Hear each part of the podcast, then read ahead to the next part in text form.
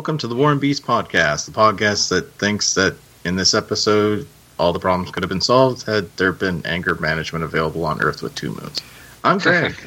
I'm John, and I'm back. Hey, John, I'm Jordan. And I'm Kendall. and this week we are watching episode 10, Guerrilla Warfare. Overall, interesting episode, but we'll get, you know, we'll be going through all that. John's back. Uh, John, I'm assuming you had your fill of turkey, right? Like you're good for another Oh, year yeah. like me? I, I Yeah. mean, I'm not. I mean, like I could have turkey every day. I'd be fucking happy. But I mean, and like I, on the, on the when I was listening to uh, last episode, you mentioned something about the guys in the states have better turkeys, and I'm like, no one makes turkey better than my mom. So I don't know what you're talking about. I don't know what you guys are talking about. I just like the grape leaves I get. Well, I make a decent turkey. Uh, I will say, I will say uh, that I had turkey at Bob Evans this uh, tonight. It was pretty good, um, but I did get um, some. I did get a turkey breast, and I'm gonna I'm gonna try. I got a, an idea to make it in a crock pot Oh, um, nice. for tomorrow with some gravy and stuff. I thought maybe it'd be a little bit a little bit easier. Um, you know, I like to uh, I like to pretend like every day is Thanksgiving. Um, and by every day, I mean about like four or five times a year. Oh, it's something to strive for. It's pretty much the same as every day. You know, there's only, there's only like what, like seven days in a year. It'd be cheaper than trying to make every day like Christmas. Yeah, that's for sure. Yeah, well, yeah. I mean, I guess, I guess the thing, I guess, uh, make every day like Thanksgiving. It would be very expensive for some people and very cheap for other people.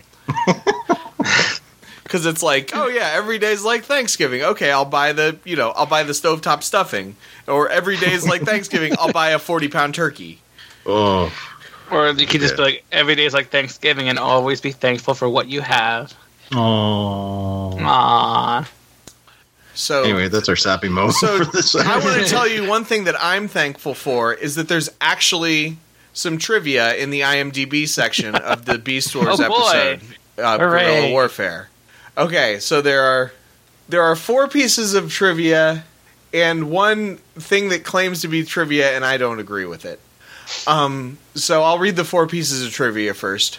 When going, going off to fight the Predacons, Optimus Primal slips on a faceplate, making him resemble his ancestor Optimus Prime. So we actually talked about this uh, Yeah. a while, a little while ago. That like, you know, what do you think of the versions that have the have the lip and then they cover it with a faceplate? So it was Yeah. that's something. And in the that- last episode that I was on, he had the faceplate in that one too. Yeah. Oh, he did. It's not, it's not the first time Yeah. this has happened. Oh well, He well, just dropped down for like I think once for Once. one scene Right, or something. right. Yeah, when he when he takes off. I, it might have happened Oh, in that's other right, episodes too, but uh, it definitely happened before. Yeah. Well, this that the important thing is that this is the episode that somebody felt the need to write in the trivia section of IMDb. I guess it's, it's a little bit more apparent, maybe. 'cause It happens like Right. It's Yeah. yeah. it's a it's lingered on a bit more. it's a and it's kind of a plot point. Like he's trying to look bad, extra badass. Like he's trying to. he's he's got all of his guns out, and he's uh, every, you know he's got his he's got his his one hand's a gun and his other hand's a sword. And I was thinking, you know, he has another sword. He could have a, that other hand as a gun and a sword. Yeah, because Yeah. I mean, it, when he places it, his, he's got like a wrist-mounted gun. It doesn't, it doesn't Right, right. change. He sells a hand, right? So he could do that. Yeah. Um, okay, so in Japan, so uh, we're back to having the Japan episode titles. Um, Yep. episode Yay. was called Yay. Satsujin Virus or Murderous Virus. That was my attempt at speaking with a Japanese accent. I've been trying to sing the Sailor Moon theme song, so I'm getting kind of good at Japanese. I still remember the American one. Oh Yeah, god, yeah. I wish I didn't have to remember the the American one now. I love it. I love it. I I think I like the American theme song uh, better than the. Japanese. Well, I just I, it would be because I've been watching the Viz dub, the new dub. It would be really nice if they could have had the the American theme song, even if you know nothing else. You know everything else about the Viz dub is great, but if they could have had the American theme song, or if Hulu would give me the There- subtitles, the phonetic Japanese subtitles, so that I could sing along.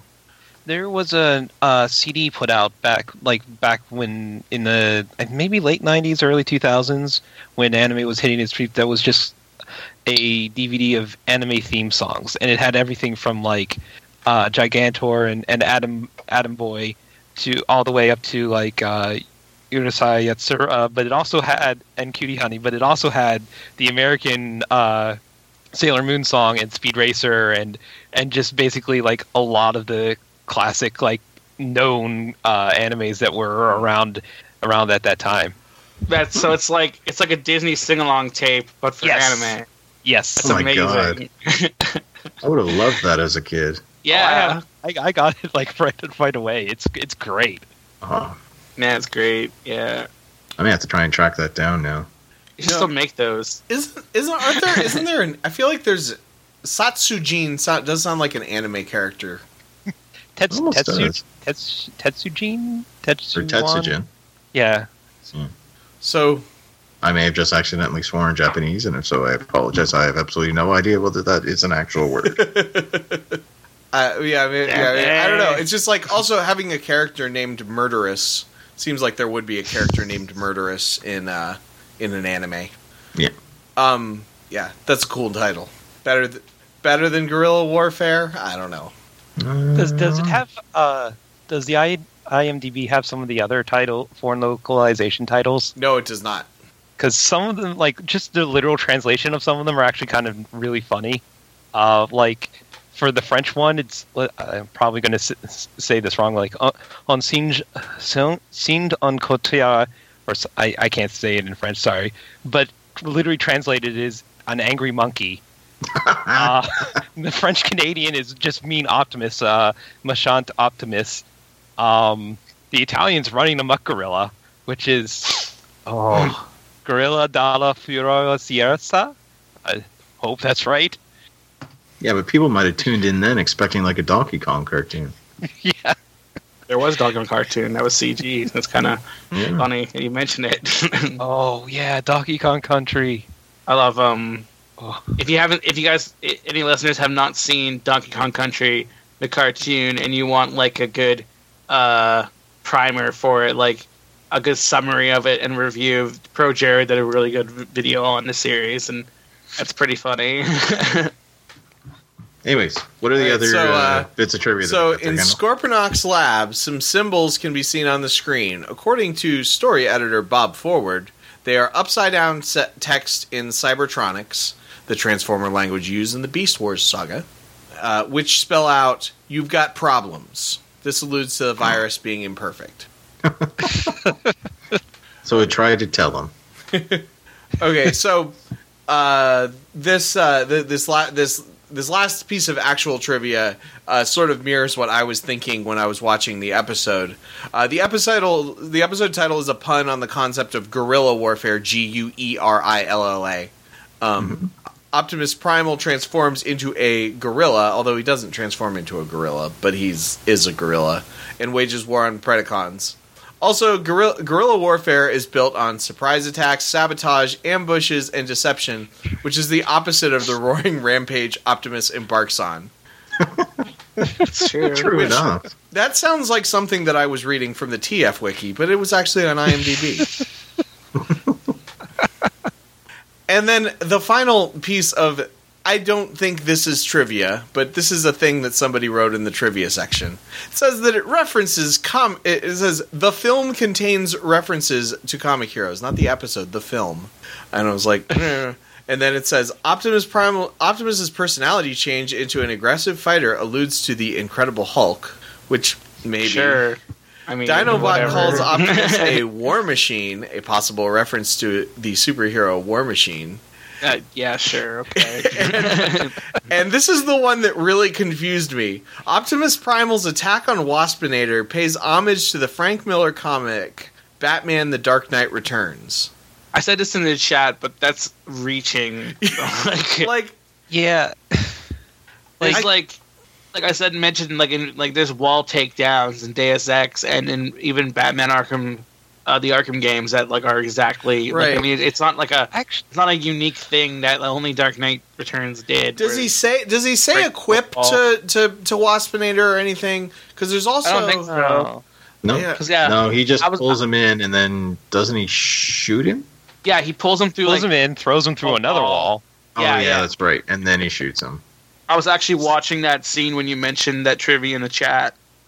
you were like, this does not remind me of Dark Knight Returns.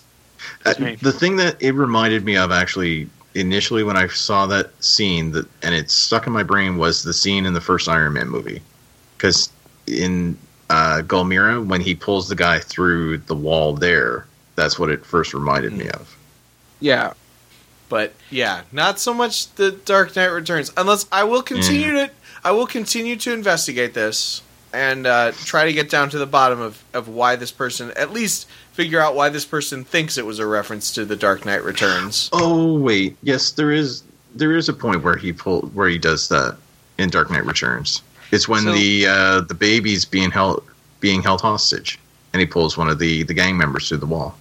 I mean, I'm sure it happens. I'm just saying, like, I don't Yeah. think it's like unique to Dark Knight Returns. Well- no, probably not. So, like, I I was looking in the TF wiki. They mentioned RoboCop in that, in particular, to that scene with him punch, punching through the wall and pulling him through. And when you mentioned Dark Knight's Returns, I remember you also mentioned Frank Miller. And then, like, is it just a Frank Miller thing to have someone punch through a wall? I will I will admit, like Dark Knight Returns, like precedes a lot of the references that I made that it like it's happened in, but I still don't Yeah. think that it's Yeah. like I still don't think like all of those instances of people getting like punching through a wall and getting mm-hmm. pulled through is like based off Dark Knight Returns. I think it's just a thing that well, that's like, just not a that's do. not a thing in Dark Knight Returns that sticks out to me. Now, granted, I don't remember Dark Knight Returns very well because I read it a decade ago and then five years ago, yeah. and then I I actually haven't read it. yeah, I, it's been a, it's been a long time since I read it, so I I may have to I may have to read it again. If it was now if it was a reference to Dark Knight Three, The Master Race, then I might have better uh, memory of it. Which uh, this is completely unrelated, but if anybody follows comics, that's that book has taken forever to come out, which I don't have a problem with. But the I, when I when I was re- looking into Dark Knight Returns, it it uh, in the Wikipedia it said that Dark Dark Knight Three: The Master Race was supposed to be a twice monthly book to come out in late Yeah. 2015. I think what they're on like issue what? Uh, five or six are coming out this uh, this week. Um, okay, but uh, but um, yeah, it, it, fi- I forget it. I think it's issue six is coming out this week. I, I guess I could actually check my. I no, I don't have my Comixology pulled up right now. I won't worry about it. All right, I just wanted to point out that I posted a link to Amazon to that CD I mentioned, which is like uh, a buck twenty six, and oh my god, Is it, It has Prime some- eligible? I'm not sure, but it has like a lot of good things. Like I've uh, some of the things I forgot. Like it also has the uh the theme song from the Catgirl Nuku Nuku OAV, which is like the most 80s song I have ever heard in my life, and also uh the opening from Oh My Goddess. So just like get- really fun upbeat songs. You, you can get a collectible version of it for forty five dollars and eighty nine cents. it looks like Oh it is my. it is not Prime eligible, so it is there is three ninety nine shipping. Aw. yeah, but still for like five bucks, you can't buy much for five bucks anymore. Is this a commercial for Subway? oh wait, no. Subway doesn't have five dollar subs. Foot longs. yeah, now they're six dollars sometimes. What's like in uh over here in in in uh in uh the northern colonies, uh we um for for there was a there's a thing on KFC called Toonie Tuesdays. Yeah. Because you guys don't have toonies where in the states, which are which are like two dollar coins by the way. In case Yes, someone I know, doesn't know. I know what I know. I know. what a I toonie figured is. you knew, but I mean, just in case someone listening doesn't know. And and what the idea was, you you give them a toonie and you get like, uh, like I don't know, like a drumstick meal or something, and, like Mhm. A couple chicken pieces, fries, and a drink. And those are not. They still call them Toonie Tuesdays, but they're no longer a toonie. They're like it's like three dollars or like Yeah, something like, like, that, or maybe even three ninety nine at this point. Who knows? But Well, it's like I it's like it when you go to Trader Joe's and you go and you look at the two buck chuck wine and it's sixteen dollars. Jesus. Or that's Taco false Tuesday. advertising. Any day with a taco is Taco Tuesday. it stops being Friday and it's now Taco Tuesday. Couldn't it have been Fajita Friday? Could you imagine, like, you No, know, no, everything- because t- fajita is different than tacos. yeah, they're different foods. But like you Yeah. like Racist? You're- you're- think you're all eating a Mexican taco foods on- look the same? I was just trying to think of food that started with an F, and that was the first one. I was Yeah, trying to like- think of what quesadilla day. You're, you're eating a taco on Friday and your boss calls you and he's like, "What the hell? It's your shift." Like, no, dude, it's Tuesday. I have those off. I'm eating a taco. It's cool. Don't worry about it. Anyway, And he's he's an like, "That's okay because you clearly work a job that uh, that that has that gives you Tuesdays off, and therefore I I find I feel that you are a less important person." um, Oh, that's pretty Hey. harsh. Tuesdays aren't bad to have off. Mondays It'd off. awesome if it was a Monday. I have, I have Mondays off. That's how we can do this podcast. No, I'm not saying that I'm not saying that I'm not saying that there's thing on anything the wrong with it. I'm saying that your boss is a is an elitist asshole. Is what I'm saying. Oh, I got what you're saying. That Kendall throwing down with corporate America. that that yeah. Damn, son. I have non traditional days off as well. Yeah, I think almost everybody does. Is All us Jordan- all us Jordan- millennials. yep. I actually have weekends off. So Yeah, well, you're you're uh, you may be a millennial. I don't know. I suspect that Greg is a Gen Xer. robot. I think also uh, it, by some definitions, uh, Jordan would be a Gen Xer. Yeah, because I mean, like, I know I'm like very close to the starting point, so it's like it's it's either Gen X or Gen Next or whatever the Right. they tried to make it. Generation Y. Or- That's what Yeah. I always identified as a Generation Y myself because, like, I think there's a difference between me and people who are 18 years old now. okay, I'm gonna I'm gonna find this out for you right now. I'm I'm gonna I'm googling. I think- am I a Gen Xer? I think Jordan. I think I said this. But, um, but joke probably just fell flat, but I'm going to say it again anyways in case you didn't hear. I think Jordan's just a Yu-Gi-Oh GXer, Yu-Gi-Oh Generation Xer. Oh God! No, I am I am a Generation Y. Okay. By Yeah. yeah, by the, the unfortunately Generation Y doesn't exist anymore. Now it goes straight Yeah. from Gen X to millennials. So Okay, I so mean, I'm, depending I'm a on- dirty I- millennial then. it's a completely it's a completely Yeah. arbitrary system that it, depending on which article you read is is the definition is different. Pretty All much, I know it's just, it just seems that- like they've been adding and adding to the millennial generation just so they can make sure that everyone they hate is included in it. Right. I think I think Greg, the fact that you have a job that gives you weekends off makes you not a millennial. I think that.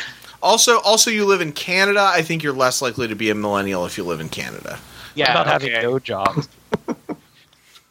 We're just adding arbitrary rules now. It's cool. Don't worry Yeah. about it. Hey, hey, we're not doing Wait, wait, anything wait, that the I know, I know, sociologists aren't Greg. also doing. Greg, are, are, are you buying diamonds? Because apparently millennials Oh, don't buy millennials aren't buying diamonds, yeah. We're not buying cars. We're not buying houses.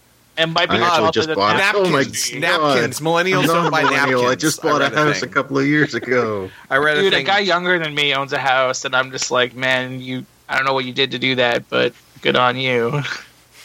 I remember that article though when someone was complaining like it was like how it's like basically saying this was a, an important part of the economy in there, and basically people are counting like they're not buying houses because they're this you know eschewing the tradition. They're not buying houses because they don't have money. right. Yeah, exactly. Yeah. I'd love to buy a house. So Anyways, speaking of so speaking of uh, disagreeing on the sociological philosophies, this episode starts with uh, Optimus Primal looking at a plant and saying Yes. that uh, Dinobot should come over here. Yeah, we we we start off with the this the episode opening on this lake with water. Is it two waterfalls? Yes, it's two Yeah. waterfalls. It's very picturesque, and uh, we see Optimus. He comes upon a uh, a plant. I almost thought at first that it was like some sort of a fly trap, but uh, as we'll come to find out, not quite. Yeah, Yeah. So he comes upon this plant, and it's almost under this rather large boulder. And he's trying to figure out a way to maybe try and get at the plant. And he, so he calls Dinobot over. I'll be It's honest. like- it kind of looks like Audrey II. Yeah, Yeah, sort of I think it was it was that. The like ball part. fly trap type Yeah. thing. Yeah, Yeah, it's Yeah. it it reminded me of a of a cartoon depicting a Vene- the way that a cartoon depicts a Venus flytrap, where it's like moving around. yeah. Yeah, Yeah, it definitely has some uh, characteristics of uh, being alive, as we'll we'll come to realize here. um, so Dinobot appears from behind a rock. Another and rock. Oct- yeah, another rock. And uh, Octo's like, he's, "You're supposed to be rock." assisting." Yes. He's like, you, "You're supposed to be assisting me," and Dinobot's like, "Well, pardon my lack of enthusiasm for a bunch of worthless weeds." And then he goes on about, it's like, "You realize that we're targets out here," and then he has to emphasize targets. and still, Optimus stops to smell the roses or whatever. And Optimus is quick to point out that he signed on to the mission to this mission as an explorer, and just because they happen to bump into the Predacons, it's not a reason to mm-hmm. stop learning new things. Yeah, I mean they're they're only in an entrenched war on a distant planet. They mm-hmm. can't take some time off to That's study. no reason not to go exploring. Yeah. No reason. And, not. and and Optimus does bring up a very good point too, because Dinobot's talking about how they shouldn't be dallying, they should be devising battle strategies, and Optimus brings up the point that knowledge of the territory can be an advantage in battle. Which And- I was thinking, I was thinking because I, I remember this episode, but I didn't remember this episode. I was thinking that the plant was going to be like some sort of special poison or something that they were able to use to like really, you know, actually Yeah. get a get ahead Yeah, and I- everything. But uh, but no, Chekhov's plant. yeah, well, yeah, yeah. I mean, it was Chekhov's plant because it does come back later in the episode. But I was thinking, like, I don't know. I was thinking like that. You know, somebody would get captured and then and then be able to uh, take advantage of the fact that, like, when the plant spits the the seed at you, that you're temporarily paralyzed or something like that. Yeah, yeah. I totally thought the same kind of But- thing was going to happen. But no, no. they were, gonna Optimus- they were gonna do actual guerrilla warfare, not like what happens.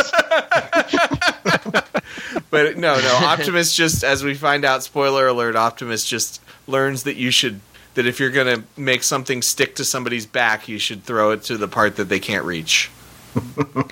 Spoilers. And fortunately, fortunately, he learns it Ruin the whole episode. You can just by, turn it off now. He learns Yeah. it by, by the same exact thing happening to the one other character who has a vaguely similar body type. The other dinosaur. yeah, the other dinosaur, oh yeah, exactly. him. Yeah, him. If had technically- some of those little clamp things that we took posted the picture of on the Facebook group. Because remember, technically, pterodon, uh, pterodactyls are a sub are a different species than dinosaurs. That's true. Mm, Yeah. Pterodactyls aren't dinosaurs, but birds are dinosaurs? Well, they they are literally Birds like, they're aren't dinosaurs. They're like descendants of dinosaurs. But birds are din- like classified in genus, phylum, whatever it's called. Uh, they're classified Tax- as dinosaurs. Like Well- modern birds are classified as dinosaurs. That's what I learned in biology. When? because I'll be honest, taxonomy is one of those things that they are constantly changing because like halfway through they're like, oh wait, genetic wise, we found out that it's like this. I mean, for a while pandas were classified as bears, but then they found they were kind of more distinctly related to raccoons. yeah. Okay, I so remember that. I've Wikipedia argued- says the scientific consensus is that birds are a group of theropod dinosaurs that evolved during the Mesozoic era. A close. Well, I was going to say pterodons and pterodactyls, like the flying, the membrane lizards that like pterodactyls and that are a different species than dinosaurs. Like they are not under the dinosaurs uh, species name.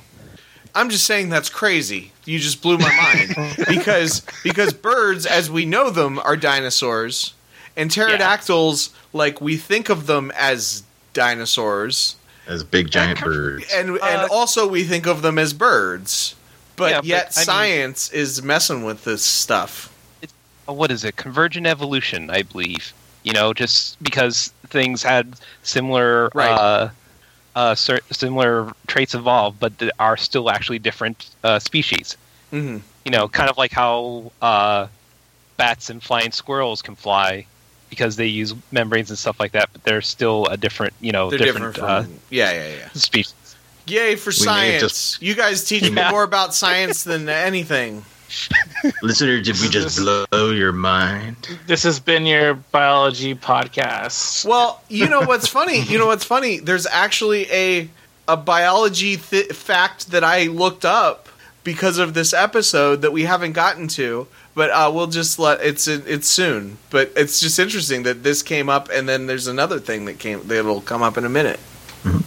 So, getting back to the episode, we we've got a uh, party. So after Optus sort of makes that point, Dinobot sort of resigns himself. He's like, "Very well, if if you need the plant, stand aside. I'll just blast it out." And so he's about to to shout out his command to transform, and Optimus holds a mouth up to his to his ball there and stops him. He, yeah, grabs his snout. And he's like, "Mrr, mrr." And he's like, hold on, hold on. Optus um uses one of his uh, his feet and grabs onto a sort of it was like a supporting rock on this bigger rock. Manages to haul that out. Yeah. And so it, once once he moves that, the big boulder just falls over. I'm assuming it probably went into the lake or something. We never really know. We don't even hear splash. So he's like, You see, it is possible to look for non violent solutions first. And Dinobot sort of has this little moment of, Well, perhaps. But I think you've lost your battle edge, Optimus. you know, and he's like, In a fight against Megatron, there is nothing you can w- learn from this worthless weed. And so he turns around, he's starting to walk away, and apparently the plant takes offense to it. Mhm. He like sneers at him, Yeah. And he, oh, wait, doesn't he hiss or at he the hisses plant at too? him. Yeah, that's what I meant Yeah. to say. Yeah. Yeah, so he hisses at the plant. It's like the plant didn't do anything to you. But so he turns around, he's starting to walk away, but it's the gonna. oh yeah, it's gonna it uh, it literally sort of wheels back to to prep itself, and then it spit slash whips a little spiked ball out of its mouth. Like a bird And- kind of thing. Yeah, and managed to manages to get it to hit Dinobot in the perfect spot on the back of his neck that he cannot reach with his little flimsy dino arms. Yeah, And- he's freaking the fuck out about this. Yeah, he, like, he, goes, he like, like raises a fist and he's like, ah! I I like may how- have to get the audio for it just to put into so that everybody can hear. Get this thing off me! I can reach it! Get it off! oh yeah, I was impressed with the last episode how you said I'm gonna put an audio thing in, and then you actually did, and I was like, yes, Greg, good job. So, so I want to jump back to uh, pterodactyls not being dinosaurs for two seconds here. sure. Um, Yes. So the, this Gizmodo article titled "Pterodactyls are not dinosaurs, so what the hell are they?" Um, says what the classification for pterodactyls is, and Yeah? it is they are called pterosaurs. So pterosaur is a pterosaur. Yeah. yep. That's just I thought that was that was in- Yeah. that was interesting. So I'm wondering when did that classification happen, and what did one cause the other, or was it as as you said convergent evolution? The name evolved at the same time that the new classification happened. and uh, what I was going to say is that I like how this is setting precedent in the Beast Wars universe that plants can do things, which we Mm. return to very, very, very later on in Beast Machines. Oh, cool. So yeah, the the anyway, we've we've gone from we've gone off topic here a little bit with our dino talk. um, so getting back to so Dinobot's freaking out, and Optimus comes over. He's like, "Hold on, hold on." He manages to to pluck it off Dinobot. He's like, managed to get you right in the one spot you couldn't reach, and so he, he it uh, does it shake in his hand? I think Yeah, it it shakes in his hand. Yeah, Like it shakes in his bit. Yeah, it twitches a little bit, and so he drops it down, and as soon as it hits the ground, it sort of splits in half, and there's another smaller plant that pops up. So it's it was Yeah, a it was seed. It sprouts. Yeah. This thing has a ridiculously fast life cycle. Yeah. And it's like a, it's a seed, and now it's a flower in like a couple seconds. Yeah. So Optus is like, see, you thought it was a worthless weed. That's how it spreads its seeds. We've learned something. And Dinobot's like, yes. From now on, I shoot my dinner salad before I eat it. Which is my favorite line in this episode. Yeah. yes. It was a good line. Dinobot, you don't eat salad. Don't even joke. Yeah, and that's the other thing. Yeah, yeah. It's like first of all, I'm pretty sure he's carnivore, but yeah, it's like yeah, a be- I can't. You can't assume that Hey, plants now, aren't going to dinner attack would you. it would be part of it. You know, like at a at a at a very like formal setting or something like that, it would be included in the dinner, and Oh it'd just be rude not to eat it. I'm trying to think of Dinobot and a formal dinner now. How would that even work? Or Probably imagine have if the Dinobots had like some sort of a special dinner celebrating something and he's just sitting there wondering what the hell they're doing. I'm imagining him in a tuxedo now. Yes. Uh, Raptors You know and what? tuxedos is the thing. if if they can have Goldar with a smoking jacket, I want Dinobot in a tuxedo, damn it. That'd be great. So He would look very dapper. We want he dapper would- Dino. Dapper Dino. Oh god. That's gonna have to go in the comments now. So we after this all happens, uh Optimus is like, hmm, well we'll have to find another specimen. And then all of a sudden we get Scorponok who pops up from this sort of rocky island in the middle of the lake. So apparently he was waiting there this entire time. You would have thought that hmm. when Dinobot was freaking out with a thing, it would have been a bit more opportunistic for him to shoot at them. yeah. But apparently he just really wanted to hit them with this thing that he has. Well, he he was being considerate. I mean, Dinobot was having a, a big, tr- a lot of trouble with that seed, and he didn't want to interrupt that. Yeah. Maybe he was Actually, laughing he- about it to himself. Yeah, I was just about to say he was probably just rolling around on the ground laughing at that, so he couldn't fire off a missile while he was doing that.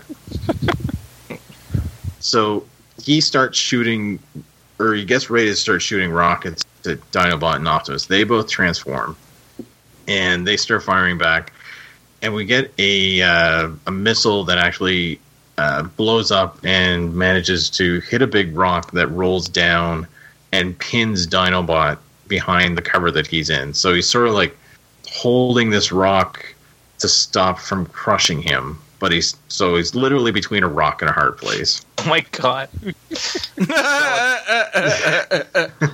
that, that Jordan posted that? No, No. Kendall. Nice. nice job, Kendall. I approve. Yes, I did find a. Although I guess that's not really a tuxedo. That's more of a. Of a Yeah, he- a sport Listeners, jacket. he posted. Um, yeah, he posted like a a Velociraptor, like on a human body. What he's wearing like a suit. Oh god. It's pretty amusing. Yeah, there we go. And This- he's smoking this also- a pipe. Yeah. This also showed up in the uh, Google image search that caused me to chuckle a little bit. Oh, that is one dapper dino.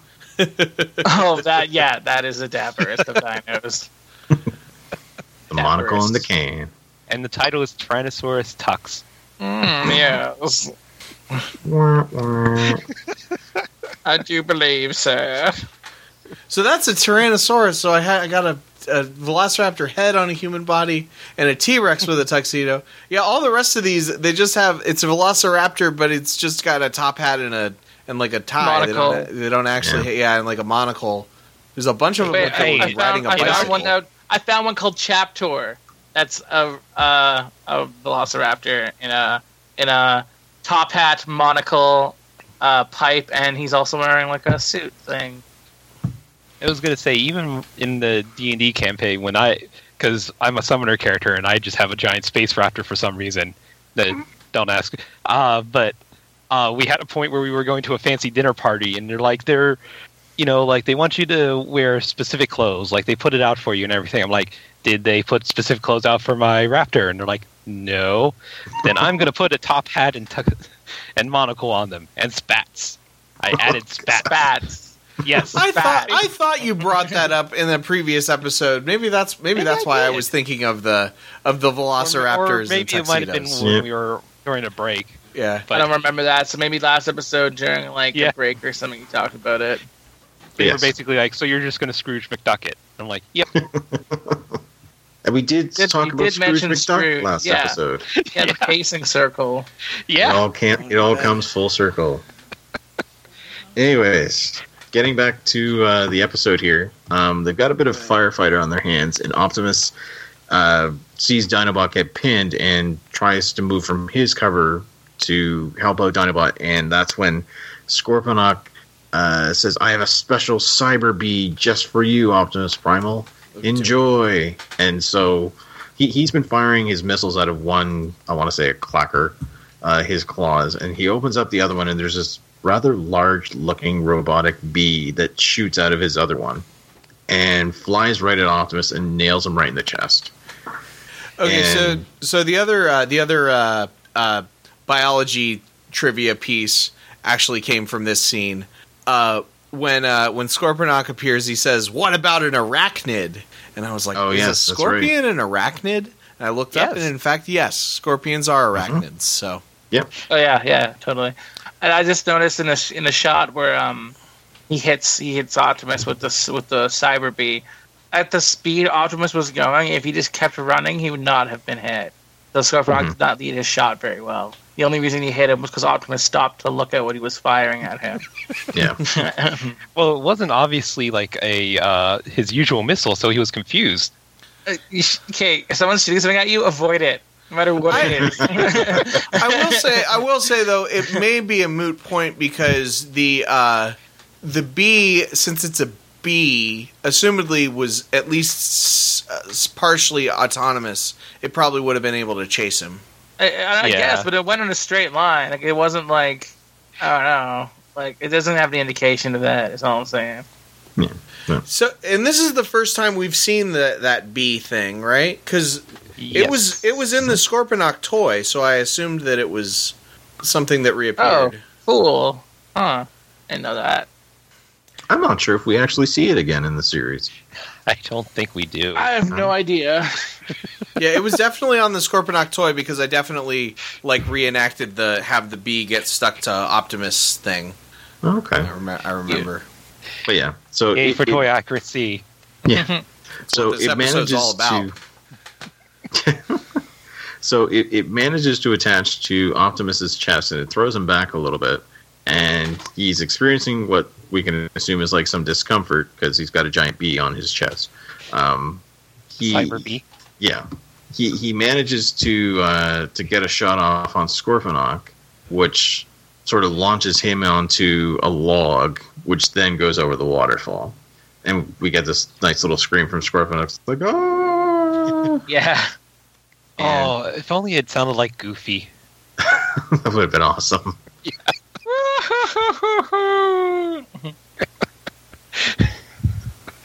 Did you?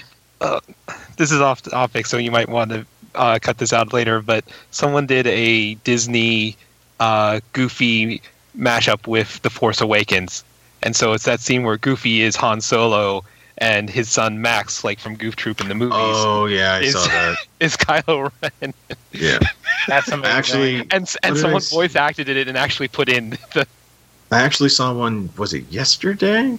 There was one either yesterday or last night that I saw. and It was Dragon Ball Z theme.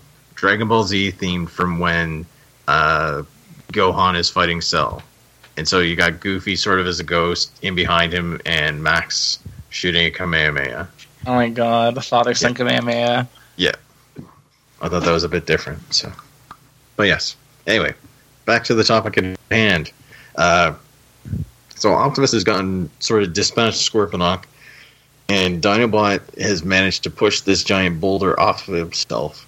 And we see him look at Optimus, and the the Cyber Bee has sort of plunked its talons into to Optimus, and Optimus starts freaking out. Um, from there, we cut to the Axalon, and we've got all of the uh, the Maximals talking about what happened. Namely, Cheetor is is sort of chastising Dinobot a bit for not really helping out. He's like, "You were supposed to be his backup." And he's like, "We were ambushed." And he was pinned under a rock. Yeah, a really big rock. He should have been like, "You didn't see the size of the rock that was pinning me to the other rock. it was really big." you need to be there. I do feel like this show's definition of ambush is different than what I would consider an ambush. Mhm. Attacked by one bad guy doesn't really scream ambush to me. Yeah, and he kind of shouted before he attacked too, so it wasn't exactly a surprise like attack. He had a surprise usu- round. Yeah. And talking is a free action, that's true. Yeah, yeah. But So- like, and, and the same thing happened. They were in a previous episode when like there was it was like uh uh Waspinator and Terrorsaur were like hanging out outside of the base, uh, and they were like, "Oh, it's an ambush," and it's like, well, Oh yeah, that's right. I Yeah. usually think of an ambush as somebody with Tigatron. with like a real. Uh, well, I, I associate it with a larger with greater numbers, like you're sur- like you get get to where you're surrounded or something, as opposed to just one person attacking. But Yeah. maybe words mean different things to Transformers.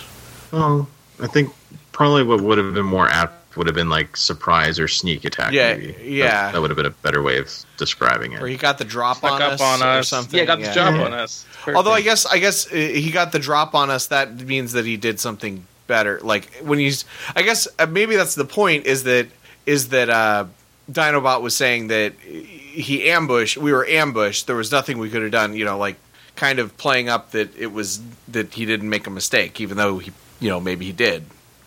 It's possible. that Dinobot never wants to take responsibility for his actions. See, when I saw mm-hmm. this, when I first watched this scene, I was like, "Oh no! Did Dinobot leave Optimus there for dead?" was But Dinobot convinced that Optimus is dead? He wanted dead? that funeral so bad. that was one of the things on that drinking game I told you about before the thing was like take a drink every time someone is presumed dead and not. And Dinobot would be a cause of a lot of drinks in that game. So in this scene, uh, we get uh, this little exchange between Cheetor and Dinobot, um, and Rat Trap sort of interrupts and he's like, "As much as I'd love to see the both of you scrap yourselves, eh, save it for my birthday." It's a pretty good. He's like, "Right too. now we got bigger concerns." I love how in the TF wiki, makes that quote, it- it also mentions that Rat Trap has strange ideas for gifts. hey guys, you guys just like fight each other to, to the death for my amusement. I mean, it would really make my birthday. Well, the thing here's the thing though. Uh, if they did shoot each other to scrap, they'd just have to get repaired. Yeah. Like they've kind of established that it's you As long as get you do that it getting right. exploded doesn't necessarily mean you're dead. Yeah, yeah, it's not necessarily a permanent thing, as we've learned. As long as your spark doesn't go out. Yeah. So Rhinox uh, is working away at one of the consoles, and Rat Trap asks him what's going on, and he's like, "Looks like a viral mine." And quote to quote it, he said, "It's fused fused with his net core. He can't transform while the thing's attached." And Cheetor's like, "Then let's get it off." He took enough energon damage just getting back here, and Rhinox is like, "It can't be done." Apparently, the the mine has somehow rerouted all of his life support functions to itself. And if they yank it off, he has less than a minute to live. So everybody's sort of dejected at that point, like, oh man. And then he's like, I'm gonna bring that up later at the at the end there. Yeah. we'll what happens. Yeah. You He's know, like, I was thinking, why uh, why wouldn't uh, uh, Megatron have just uh, if he, if he's got the ability to shoot uh, to shoot one of the Maximals and connect it to its life support, and if it gets removed, then he dies. Why not uh, add an extra step and have it remove itself "Mm, and kill and and kill Optimus? yeah, good point. I I want to mean, say I'm not saying too it's I'm not saying it's that big of a plot hole. I'm just you know just just a thought. But then, but then they can't do the convoluted thing where they hold hold the antivirus ransom again for him. Right. The the Or, yeah. or even just like sap, sap all the life force shit out and then explode afterwards. Like Right, right, yeah. Do do all of the bad things. They don't just give they, them a way out. Because I feel like I feel like normally this this like storyline because this is the type of storyline that you would see in in Star Trek or something like that, where somebody gets you know like a like a bee or something like a micro uh, like an organism for the from the planet that they're uh, or like a or like a an experimental weapon or something like that malfunctioning, um, normally there wouldn't be conscious malicious malicious intent behind it. Mhm. Um, so so then so then it would make sense that like you know it's a parasite, so it's it's slowly sapping your energy, or it's it- you know, and if you and it's evolved so that if you rip it off, then it kills you or whatever. But like if this is something that specifically was designed to hurt as a weapon of war, why not just why not just kill the? I mean, I guess I guess maybe because he wanted to get because he wanted to get Optimus to swear allegiance to the Predacons. Or he just really likes his death games. I don't know. Well, I mean, yeah, yeah, Yeah. that's I mean that's an established thing too. It just it just sort of like you kind of look at I mean, you know, suspension of disbelief and stuff, but I just, you know, I got to point out the little plot holes when I see them. Oh yeah. And this isn't really related to the episode, but this is the second thing I've watched today that involves cybernetic bees, like killing people. So that's interesting. What I watched the an first? episode. I watched an episode of Arrow today from season four. Ah, that's about cyber okay. bees. Oh, with the with Yeah. um with the lady from uh from Walking Dead. sure. I don't watch Walking Dead, so I The, wouldn't know. the, um I now I'm drawing a blank on her name. The character that I was mad when they killed in Walking Dead, but I can't remember her name now. No spoilers, I guess. I mean, like. It's spoilers if you know what I'm talking about. Like, oh, I've seen Arrow that episode. I know you're that about. episode of Arrow. Walking Dead for me. How dare you?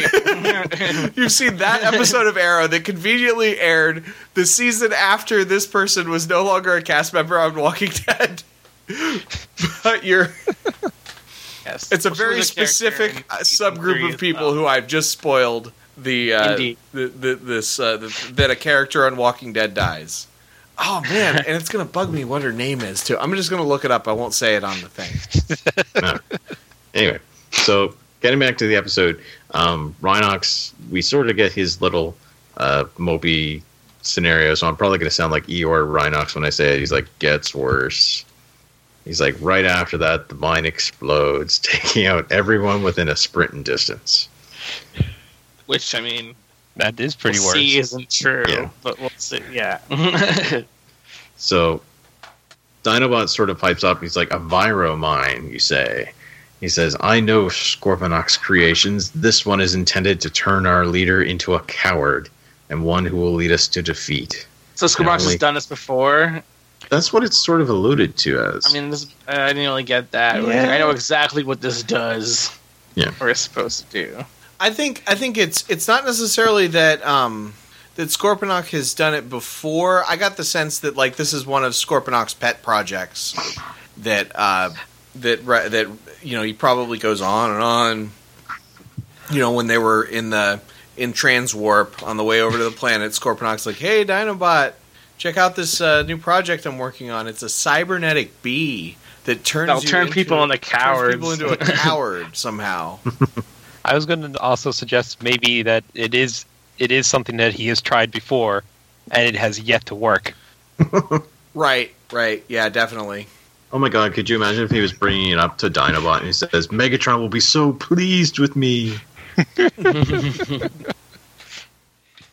yeah, so just as um, it sort of alluded to that he's trying to turn Optimus into a coward, uh, we turn to the CR chamber and there's explosions going off inside it, and everybody's wondering, "Oh my god, what the hell's going on?" And suddenly, holes are getting shot out of it, and the the front door is like getting slammed, and finally it pops off, and Optimus walks out, and he's like, "All right, who wants some?" yeah, he looks really scared. Yeah, yeah. he he looks pretty uh, pissed off. He's like, "Nobody takes it off. Understand? You hear me?" then he says, "I'll blow your slacking heads off." I think he points it at uh, Dinobot at that point, right? So, so when that happened, I was thinking, so he's in the machine that repairs the robots. Mhm. What do they have a machine that repairs the machine? Can they put that in the healing? Yeah, a they do. healing It's thing? called Rhinox. yeah, I I was just about to say, just get Rhinox to fix it. You have to wonder if he, like, how frustrated he gets having to fix up the ship all the time with stuff like this.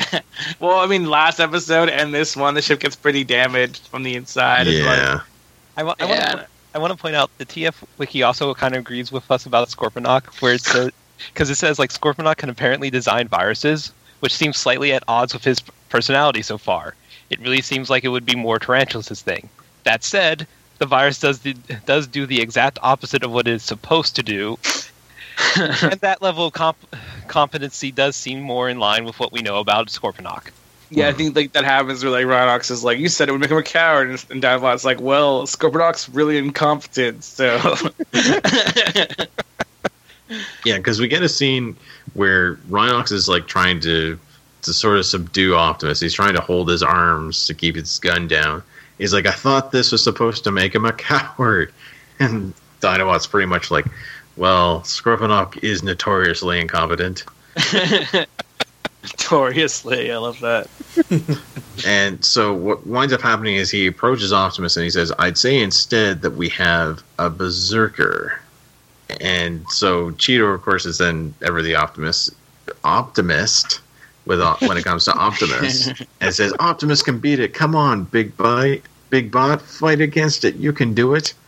And uh, Optimus, you can tell he's pretty out of it. He's like, it's too much. I, I, I can't fight it. And then he's like, disarm my weapons lock me up. And so we get the, the scene is sort of Despite all his age, he's still just an ape in a cage. wah, wah. nice. oh my, so many puns. Anyway, we we wind up cutting to the dark side, and we have Scorponok who is working in a lab. Uh, surprisingly enough, Scorponok has a lab, and we get uh, Op- or Megatron rather sort of sneaks up behind him, and you see his his T Rex head sort of like poke in front of Scorponok. I'm Sort just of freaks him imagining his little lab being like the Fisher Price first first first time lab. Cyber. Tony's you can do a science lab. Comes with real microscope. and So- Cyber Bee. Oh my god, uh, uh, Predacon first Cyber Keep Bee. track. Okay, I just had one of those brain fart moments. It's Monday. no worries. So with with this scene, we get Megatron who is asking uh, Scorponok if the antivirus has been created. He's like, "Yes, Megatron, it's it's excellent." He's like, "And I only made just the one, just like you said, right behind you." So, and he's like, "By now, Optimus Primal has most assuredly exchanged his courage for a nice cowardly yellow stripe." Yes. And he alludes to how they'll not want he'll not want to stay that way. So when he leads his misguided companions on a futile raid for the antivirus, it'll be their final battle in the dun dun dun Beast Wars. Title drop. Yeah, got a drink. I finished my beer already, so I can't do that. So we get that little moment there, and uh, we then cut back to the Axalon, and we see Optimus. He's trying to ram himself into like this sort of energy cell that he's in, and uh, he keeps throwing himself back and forth in it. And we get Cheetor coming to this sort of window with a little speaker in it. And uh, Optimus initially is sort of snapped. He's like, "What do you want?" And then he manages to to calm himself a little bit. He's like, "I'm sorry, it's hard to control." So it's almost like you know he's Having having trouble controlling the volume of his voice. And uh, we get Cheetor asking if there's any of the old Optimus left, and he's like, "Yes, some." And Cheetor's like, "Don't let it go, Big Bot. Don't let this thing tweak you out of control." And so Optimus is like, "I don't know if I can beat it, but he's like, maybe I can adapt to it, hold the suppression down, even use it to our advantage." And Cheetor's like, "Really? I knew it. Knew you couldn't be dropped by a techno flu." And so uh, we then cut to the main room of the Axalon, we've got Rhinox, Rat Trap, and Dinobot. And Rhinox is like, "What do you mean use it to our advantage?" And Dinobot's like, "Optimus is a war machine. I say we point him in the right direction, give him a full armament, and then unleash him upon the Predacons. If we want the antivirus, that is the only way to get it." And of course, Rat Trap is like, "Normally, I would love to see the Preds get their little scheme tossed right back at them, but we're forgetting one thing." And Dinobot's like, "Oh, and what would that be?" And he's like, Optimus would get blown to scrap, so that's a big problem. Which, yeah. And then Dinobot's like, yeah, he's like, well, that depends on your viewpoint. Thrasher's like, hey, Oh shut up. snap! He would finally get that funeral. Yeah, he doesn't want Optimus specifically to die. He just wants somebody to fucking die already. He wants his funeral already, damn it. So we get a uh, a little scene, or we we hear Optimus saying, "Actually, that's not a bad idea." And Rhinox freaks out. He's like, "Cheetor, what have you done?" And of course, Cheetor's like trying to calm everybody down. It's like it's gonna be okay. Optimus has got it under his thumb. And Optimus is like, "I think I can do it by channeling this new fighting instinct. We can storm their base." And he sort of apprehensively is like, "And with your help." obtain the antivirus. And Cheetor's like, yeah, it's a piece of basic programming. We blast our way into Scorponok's lab, get the antivirus, and that's it. And all we want is to get Big Bot here back to normal. And Rat Trap's like, yeah, and uh, what if he goes ape slag on us? Dinobot's like, hmm, fine by me. And Optimus is like, hey, they made me what I am today. I figure it's time to say thank you now. And he starts so much for impulse control because he just goes nuts again. he, sh- he shoots the thing and sets off the alarm and just starts trashing the place. Yeah, he's like, stupid slagging circuit system. Shut up. He starts shooting everything, like all the consoles. He's trying to, I think he was trying to hit the, the lights for the alarm. And Rhinox is just like, well, that's my weekend gone.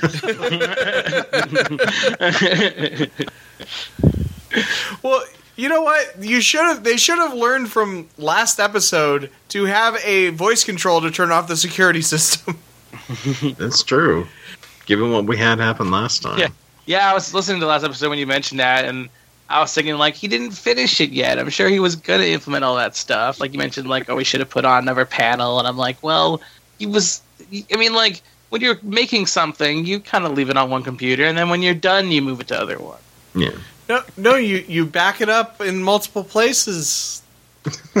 That's what you're supposed to do, but It's in the come cloud. on, how many and people do that? I, I don't think usually the have half have finished. cloud. I usually have half finished files on a on a half do- in a half dozen places. But that's that's not necessarily just to back things up. That's just because that's what I where I need them to be. So, But yeah, so we're just saying that, Let's not too, talk too much about last episode. I just wanted to do that little thing. That wasn't there. Damn it. I think I think we're saying that all of that could have been avoided had they had the cloud. So it's true. Yeah. so we uh, we get Rhinox who basically tackles Optimus to to try and, and keep him down. He's like, "Watch that laser!" And so Cheetor and Rat Trap also jump on him. He manages to throw all of them off, and we get one of the, the funniest scenes that I that I'm probably going to set up as the the screen cap for this episode. and uh, he, he manages to get up. He's like, it's like Dinobot says, we got to hit the Preds the only way they understand. Hard, fast, right where it hurts. And so we get this scene of Dinobot, and he's just sort of like, eh, It's like it's Just not what I look like all the time. eh. Yeah, he's just like you know that kind of like like I don't know what he's talking about. You know, just that like hands up in the air thing. Yeah. So he, he's got his hands up in the air, and then uh, Optimus is like, if your caution circuits are overriding your courage, then smelt you all. I don't need you. I'll handle this myself. And So so he puts the face mask on. Yeah, he he he gets his little uh, face mask that hides his mouth. He's got a sword in one hand. He's got his wrist blaster in the other. He's popped his missiles off of his back, and Yeah, on his starts go- shoulders. yeah, he starts taking the little lift down to exit the ship, and we get Cheetor doing his like Optimus Big Butt no, and then that's where we cut to commercial. And actually, what we'll do. Uh, since it's a pretty good spot, how about we take a quick break and we'll get back to it after that. E. Okay. Okay.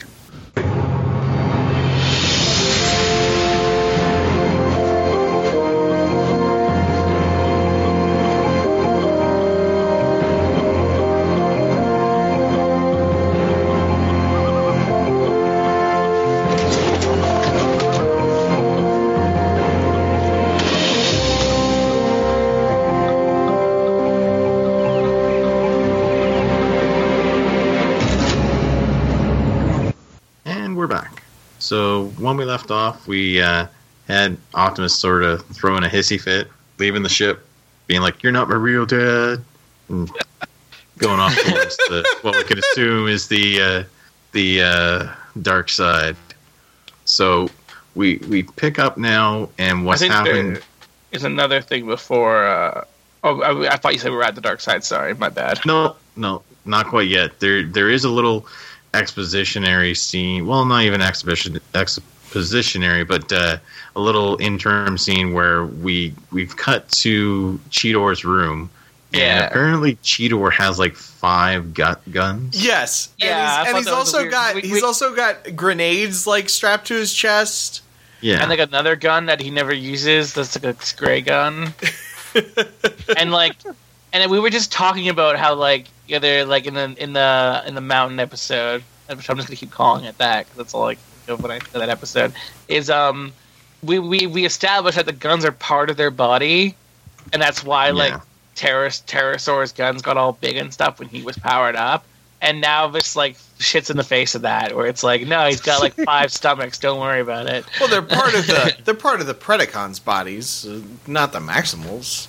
But they are like part of Cheetor's body because when he transforms, his gun becomes his like guts. Like they, Maybe they- maybe he replicated a bunch of guns. Like he like he uh, he he transformed into his robot form. He set the gun down outside, and then he went into the like repair chamber, and it repaired him another gun. And then my God. and the process several times. yeah, I so it sort of like copied the gun a bunch of times. Yes, yes. Just in case, or or maybe maybe you know uh, if you think back to the first episode when Rhinox has a Cheetor gun for no reason, maybe the cheat maybe Cheetor just happens the gun coming out of his his uh, stomach just happens to be the standard issue maximal gun. No, he doesn't have it for no reason. Cheetor drops and he picks it up. Uh, d- is that what happened? I thought? I thought Yeah. in the first episode. Well, the Cheetor reason that it it happens is that they hadn't done is they hadn't uh, uh, developed they- the model for the thing.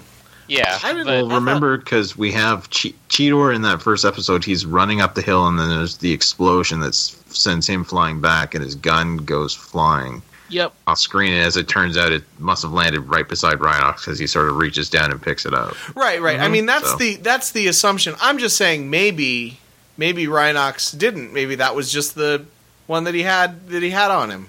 Yeah, everyone yeah, just says cheetah stomach issue. guns. What was I thinking? Of course, that must be the explanation.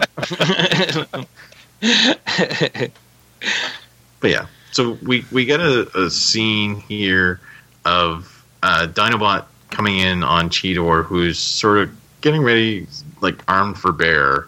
Uh, he's got grenades strapped to his chest. He's checking out a gun. He's got like five of them all sort of lined up in front of him.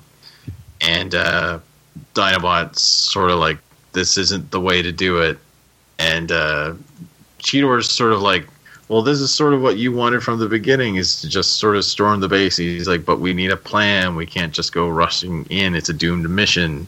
There's no strategy, just blind aggression. And Cheetor's like, well, maybe that's what we've been needing a little less brain and a little more guts, which is kind of funny considering the Yeah. thing. It'd be funny if he's like, "Get it? Like these guns that I have. Guns, guns, gut guns. Get it? That's why I've got five Get it, of them now. Dinobot!" So this is kind of a running theme in this episode. This idea that that either they should that whether or not they should just run in and just fight the Predacons, like just go in and attack them. because because they've never really just straight up said, okay, let's go attack the predator. Let's do it. Go on. Do a, front, a frontal assault. You know, and I I kind of feel like the the results of this episode show maybe that is what they should have done. Yeah, I mean, hmm. at least Optimus is pretty good at doing it. Yeah, I mean, I mean, send, send. I mean, Optimus is a. I mean, they'll, we'll establish in just some in a few mo- minutes. Like, I mean, Optimus is a war machine. He just he generally doesn't go all out because he's a good guy. But now he's sort of you know he's he's got that mindset of just super aggressive. You know, fight, fight, fight, fight. You know, all that, Yeah. and uh and it seems to work out pretty well for them. Maybe they should Yeah, you know the take, that into consideration. Yeah. Funnily enough, though, it, it's Dinobot who says uh, that they need to try and think of what Optimus, the old Optimus, would do. And Cheetor's like, "Oh yeah, and what would that be?" And he sort of he's resigned to saying it. It's almost disgusted. He's like, "Negotiate." And More so, talking. Yeah. So now we, we, we cut to the dark side, and Terrorsaur is at a console and reports to Megatron that there's a, a maximal tight beam transmission coming in.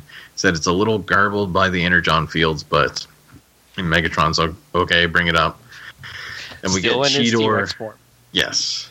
And so Cheetor is the one who's talking. He's like, Predacon base, come in. And Megatron's like, ah, Pussycat, yes. And He's like, I want to "Stay Excited- tuned." he's, he's excited to talk to him again. I want to point something out. The TF Wiki makes note of this that uh, Megatron never calls Cheetor by his name. He always calls him Pussycat. Yeah. His pet name for him. Yeah. Yeah. He said, "I'm pretty sure Cheetor and, and Megatron have like a bit of a of a daddy relationship there." well, I think I think Megatron, Me- Megatron to Megatron, Cheetor is the biggest joke of all of the of all of the Maximals because Cheetor's the guy that can shoot Megatron at point blank range, and Megatron shrugs. like I said, I I I I'm gonna take it as Megatron thinks Cheetor's cute and likes him. Well, he did surprise him with that sneak attack, and that impressed him. Yeah, exactly. And then he was in his base and like tearing shit up. Like he's like, man, this kid's got moxie. Like him. They don't use that word enough anymore. Moxie. you got moxie, kid. I like it. You're gonna go places. 23 Skidoo. So Cheetor um, basically lets on that their that the Predacon's plan didn't work. Uh, Optimus, in, rather than being a coward, is he's as they put it, he's flaming towards you on the Red Eye Express, and he's loaded for mainframe combat. And he tries to get them to f- sort of give up the antivirus. To which Megatron is like, any renegade Maximal who blunders into our base will not survive. And they just sort of cuts off the conversation. Immediately, he's like, incompetent bug. And he kicks. He kicks Scorponok. of his T Rex leg. How is he standing up? I gotta say, what what possessed Cheetor and Dinobot to think that that would work ever in a million years? Yeah. Like, Yeah, I don't know. I, I thought Dinobot was going to turn around and be like, and be like, yeah, I just wanted a distraction for like us going in. I wanted them to be focused on. I thought that was going to happen, but no. He's just like, oh well, that didn't work. I guess. Like, let's go in. and he, Cheetor even says, "Okay, so yeah, all that all that happened is now they know he's coming." yeah. Yeah. And that's Mm. what winds up happening. Cheetor uh, winds up transforming back into his cheetah form, and he's like, "Well, that didn't work, and now they know that he's coming." And to be fair, Cheetor was a really bad negotiator. He just like insults him as soon as he opens up. Like, Yeah. gives and, and gives everything he has on the table immediately, and then like, yeah. Well, I mean, yeah, that's I guess that's the other thing. Like, what were they gonna? I mean, I guess I guess Optimus is coming to attack him, and he says, "Well, he's gonna attack you. You can either give him the thing, or you can or you can be attacked." But I mean, didn't didn't really seem like a very quid pro quo sort of. uh Well, I mean, at least they don't think it is, but uh, but Optimus does wreck their shit. So I mean, like, maybe it would have been good for them if they had done that. I yeah, I guess. I guess. Yeah, that that's probably that's probably true. It's just it's just like what in in all the in all of Dinobot's years and years of being a Predacon made him think that that that was going to work. I think it's trying to tie into a theme of him like appreciating Optimus more, like Uh-huh. trying to understand Optimus more, Right. and like I think it's trying to it's tying into that theme because he says here he's like I guess Optimus is the only one who can do Optimus. Like yeah, Yeah. they were like, I guess uh, maybe he wouldn't. Maybe that wasn't. I guess that's maybe that's the point. Yeah, you're right. That that isn't what Optimus would have done. Optimus would have done something else. He would have known when to attack, and he would have known when not to. And they were just assuming that because usually they're the ones that are all gung ho to rush in, that that must be wrong. Because Yeah. Optimus contradicts them. Yeah, I, I, I guess that I guess that makes sense. Yeah. So we get Dinobot. He's sort of is like, well, uh, like John was saying earlier. Apparently, Optimus is the only one who can think like Optimus, and for the rest of us, we must now think on our own. So from there, we cut back to the dark side, and we outside the ship we see Optimus flying in, pretty much full full speed. Uh, I- he starts. I noticed Oh, something sorry, about the scene that, that I really love is that uh, he's flying at the dark side and now he doesn't have the faceplate on. Yeah, and then he puts it back on. But he put the faceplate on before he left. So on the way there, was he was, was he like, oh, maybe it'd be more inti- intimidating if I didn't have it on. Uh, no, no, no. I'll put it on. I'll put it on. Yeah, Like- he flies in and uh, starts starts shooting some missiles at the dark side's hull uh, and manages to breach it. And we cut to Black Arachnia, who's watching. I don't know if she was like watching for signs of intruders or if she was because she's in Scorponok's lab. Yeah. Hopefully, she was doing some. Hopefully, somebody was doing something. Because the sense that I get from this attack is that they just completely ignored Cheetor's warning. Yeah, yeah. Because like, because Optimus just breaks right into the dark side immediately with like no defenses interrupting him at all. Like, it's just like blam bam. he's yeah, in. no, no gun that detects a Maximal's energy signature, or no uh, giant rocket cannon thing. Well, this might be why uh, might be part of why they have the antivirus in that he wanted him to, you know, come to the base so he Hmm. could try and get him to join or pledge allegiance to him. But he says like, stop Optimus to like Tarantulas and Waspinator. Yeah, but he doesn't say to destroy him. Yeah, I mean, it could be the. I yeah, it could be the uh, the the villain big picture plan that you know that that you're gonna you're gonna order your underlings to attack the hero, but you know that they're not gonna beat him. So yeah, I guess I can I can kind of see that. And actually, actually, the whole um, a lot of the the like sort of cringe that doesn't really make sense aspects of the plan make a little bit more sense when you find out that Megatron's actually trying to turn to turn Optimus to get Optimus to be his buddy. sort of. Yeah, sort of swear fealty to Yeah. the Predacons. Yeah. Which again isn't a very good isn't a really good plan because like Optimus could just be like, yeah, sure, it's the antivirus. And that's psych. Well, well, but but Optimus is honorable. that's true Yeah. too. Like I think that's that's the that's the thing because like because most of the time Megatron's dumb, but that does kind of make sense that especially if the plan was originally written assuming that Optimus was going to be a coward, Mhm. um, and then he you know did That's and true. Although you should have then also had the antivirus still make him be a coward. Maybe just le- a slightly less of a coward. Right. Well, yeah, Yeah, not I don't- I don't- not I have don't- not Or just, you know. to, to die. Yeah, yeah, not die. Optimus is true to his word, but he's not against subterfuge, as we saw Yeah. in uh, the Double Jeopardy episode. But I don't know. But What yeah, happened in that Continuing. one?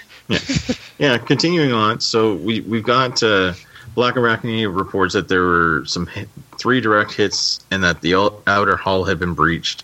Uh, we get uh, Megatron uh, ordering Tarantulas to destroy. Oh, wait, yes, he does actually tell him to destroy the intruder. Oh, Yeah. and we do um, so we get the this pretty cool scene where optimus is like stalking down this hallway and tarantula sort of flips down from the ceiling Mm-hmm. And they he's a, already creeping.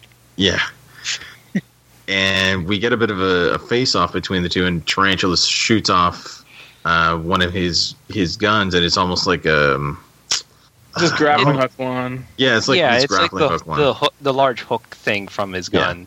and Optimus manages to catch it seemingly without any difficulty.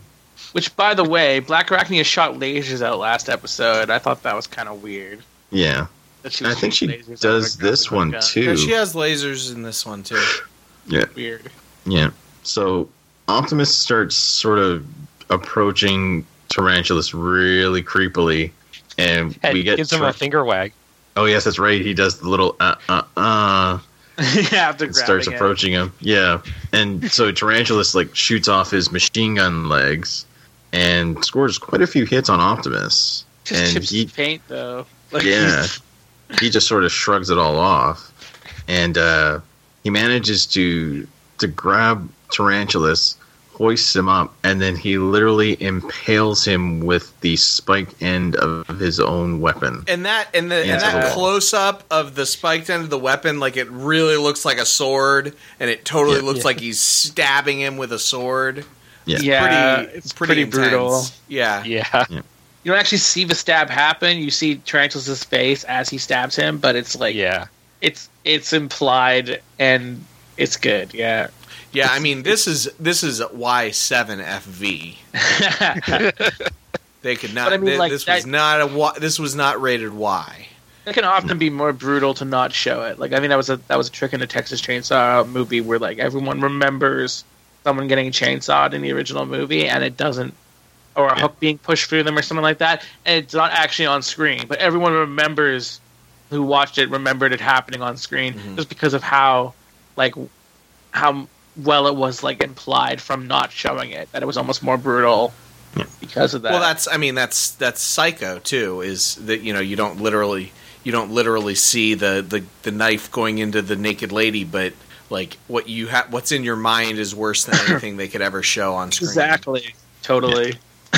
So I love that technique. and It's not used as much nowadays. No. Yeah, because So- now they just show it. Yeah. so from here, uh, we get a report from Black Arachnia who says he's inside and the other Maximals are coming. So Megatron orders t- uh, Terrorsaur and Black Arachnia to defend the perimeter, and then he radios to Waspinator to stop Optimus now. and so Waspinator's got his gun. He's like, Waspinator, get him. Yeah. So much confidence. And then Yeah, a clear yeah. reference to He's like, Batman: The Dark Knight Returns.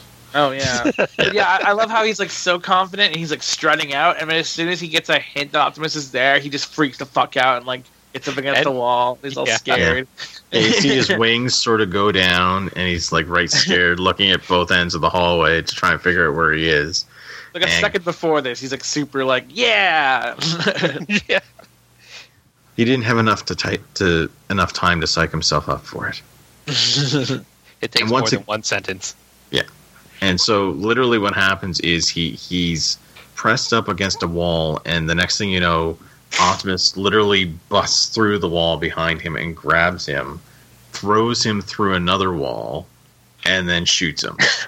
And there's like a moment where like he they show him dazed and looking up, and as he's like just standing over him, pointing the gun before he blasts him, Mhm. Yeah. So it's like, like, emphasizing the brutality here. yeah, So I will say this this scene the the mo- the thing that went through my head when I saw this sequence the the tarantula is followed by the waspinator takedowns was not was actually a superhero but it wasn't Batman it wasn't War Machine and it wasn't the Hulk. It was Superman. When Superman uh, not, I don't know I can't think of like a really super specific example but there've been a lot of times when Superman's like okay I'm not screwing around anymore. This is serious. And he just like takes somebody out just like gets super like super aggressive. Like that th- this seems like it could have been a, a superman scene and it, and it kind of makes you wonder if optimus has been holding back all this time like Yeah. Kind Kind of of Yeah. does. No, I totally, Yeah. I totally got the same impression. I would, I, of the Superman holding back thing with, with Optimus here because yeah, he just like he takes him out like, and like earlier in the scene, he's fighting Scorpion, he's like under behind cover firing, but like I don't know if he went all, out, he probably could have just like ripped Scorpion's head off, but if Yeah. he just holds back all the time. Like I love that. That's one of my favorite parts of Justice League Unlimited is when Superman just goes all out on Darkseid. He's like, I live in a world of cardboard. Yeah, And that like- speech is so it's so good. Uh, you know, like always worried that you're going to break everything, but you can take it. Yeah. Great. And then he literally takes it. Yeah, yeah, that's what I was kind of kind of thinking of. Yeah.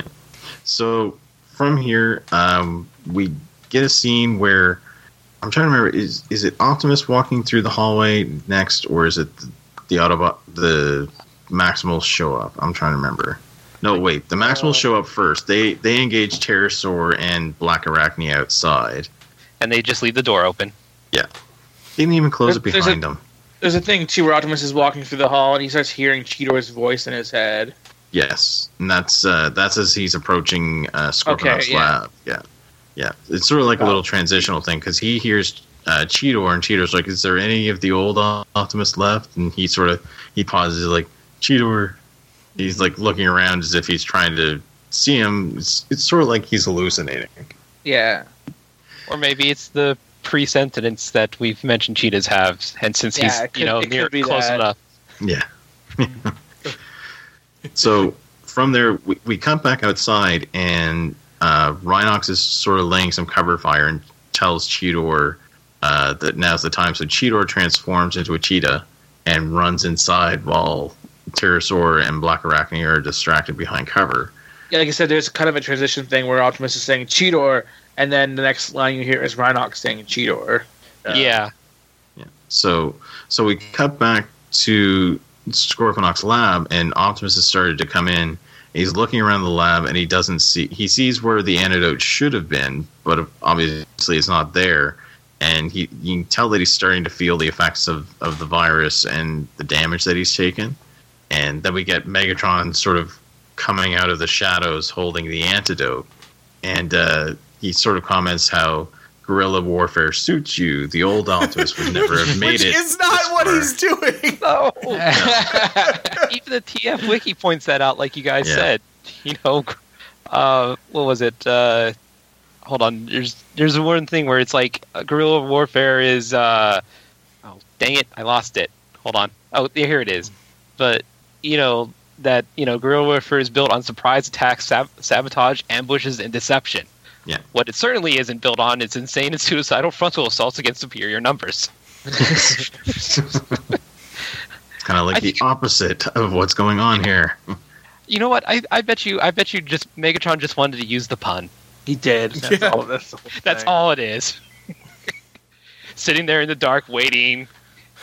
Or maybe he was like- literally talking about like super intelligent a planet where he where there was war with super intelligent gorillas, like you know like gr- Grodd's people fighting. I also want to could be really that, like, messy.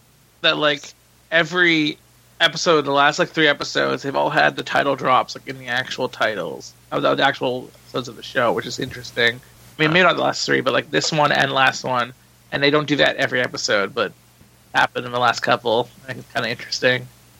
Yeah. There, there's been some candle drinks happening. So, with this, Optimus is asking Megatron what is it that he wants, and Megatron gets straight to the point. He says, "Your allegiance in exchange for this antivirus." Yes. And Optimus is like, "And if I refuse?" He's like, "You can't refuse. No, not if you want to survive. So either join me or perish."